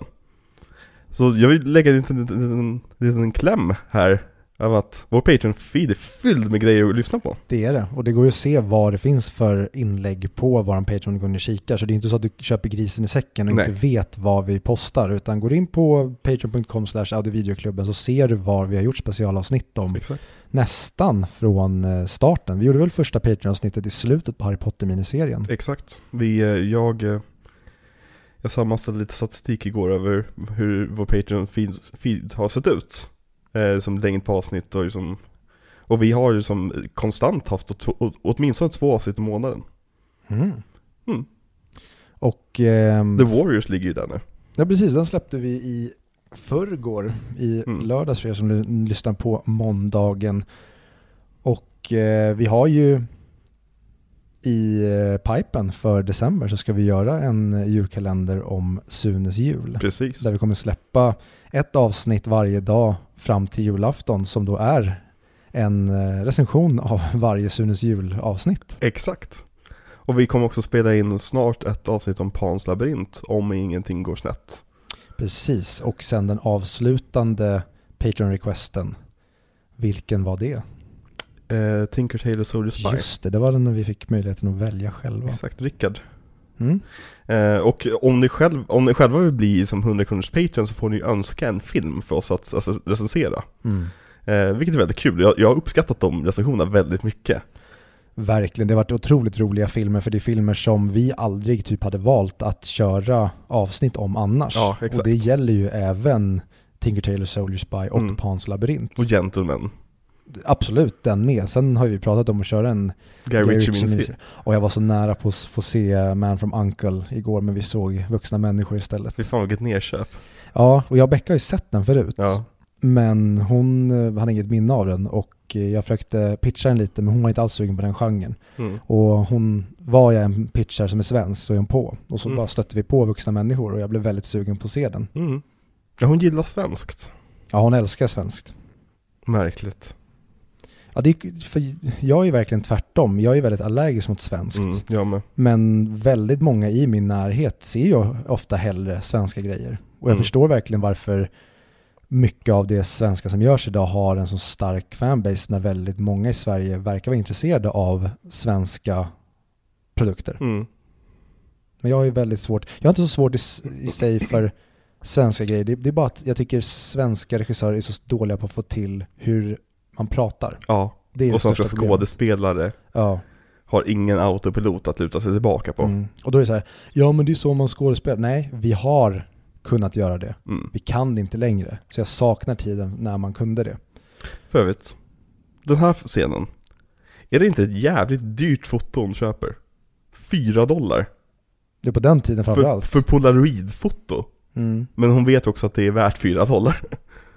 Med tanke på att det är viktigaste fotot i mänsklighetens historia. Ja, men det vet hon ju inte. Nej, det vet hon faktiskt inte. Nej, hon fattar ju inte det. Utan nej, det är när hon ser bilden. Det är någonting som vi vet bara. Ja, utan hon är ju bara en skön medmänniska som bjuder den här pojken på lite extra cash. Exakt. Så det är egentligen, hon är en Patreon till honom. Exakt. Precis det. Hon är Patreon. Hon får lite foto på köpet. Mm. Vi kommer också gå med och ta foton på er. Hon är Patreons.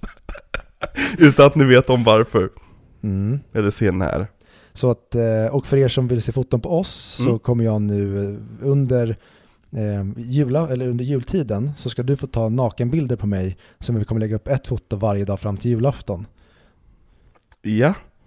Eller det var bara någonting jag önskade att någon skulle... Ja, jag tror vi hoppar över den biten. Och jag tror att vi rundar av det här nu, Viktor. Nu vill inte jag prata med dig längre, för nu är jag lite illamående. Vi ska också tacka våra vanliga lyssnare. Vi ska tacka våra vanliga lyssnare som vi älskar. Och om ni inte... Bra att du upprepar det jag säger. Ja, men det är klart. Jag är klart att jag upprepar det du säger. Varför upprepar du det jag säger? Varför upprepar du det jag säger? Men sluta. Ronny Svensson. Sluta härmas. Ronny Svensson. Kommer du ihåg den trissreklamen? Sluta härmas. Så sluta här. Nej, det är ju Nile City väl? Ja, det är Nile. Ja. Jag tänker på, du har ju hela helgen på dig. Ja, exakt. Det var ju... Ja, men snälla Åke. Snälla Åke. Och jag saknar gamla reklamer i Sverige. De vågade. Alltid så jävla safe då. Och på samma sätt som Sarah Connor åker ut i solnedgången åker även du och jag ut i solnedgången. Och hur ska vi avsluta det här nu då? Genom att säga... Harmageddon.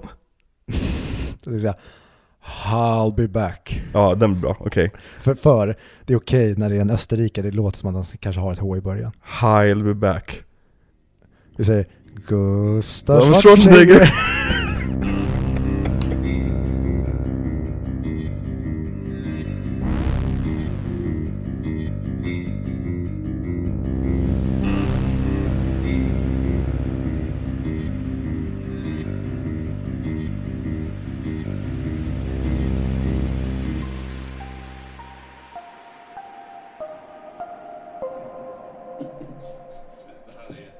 High quality content.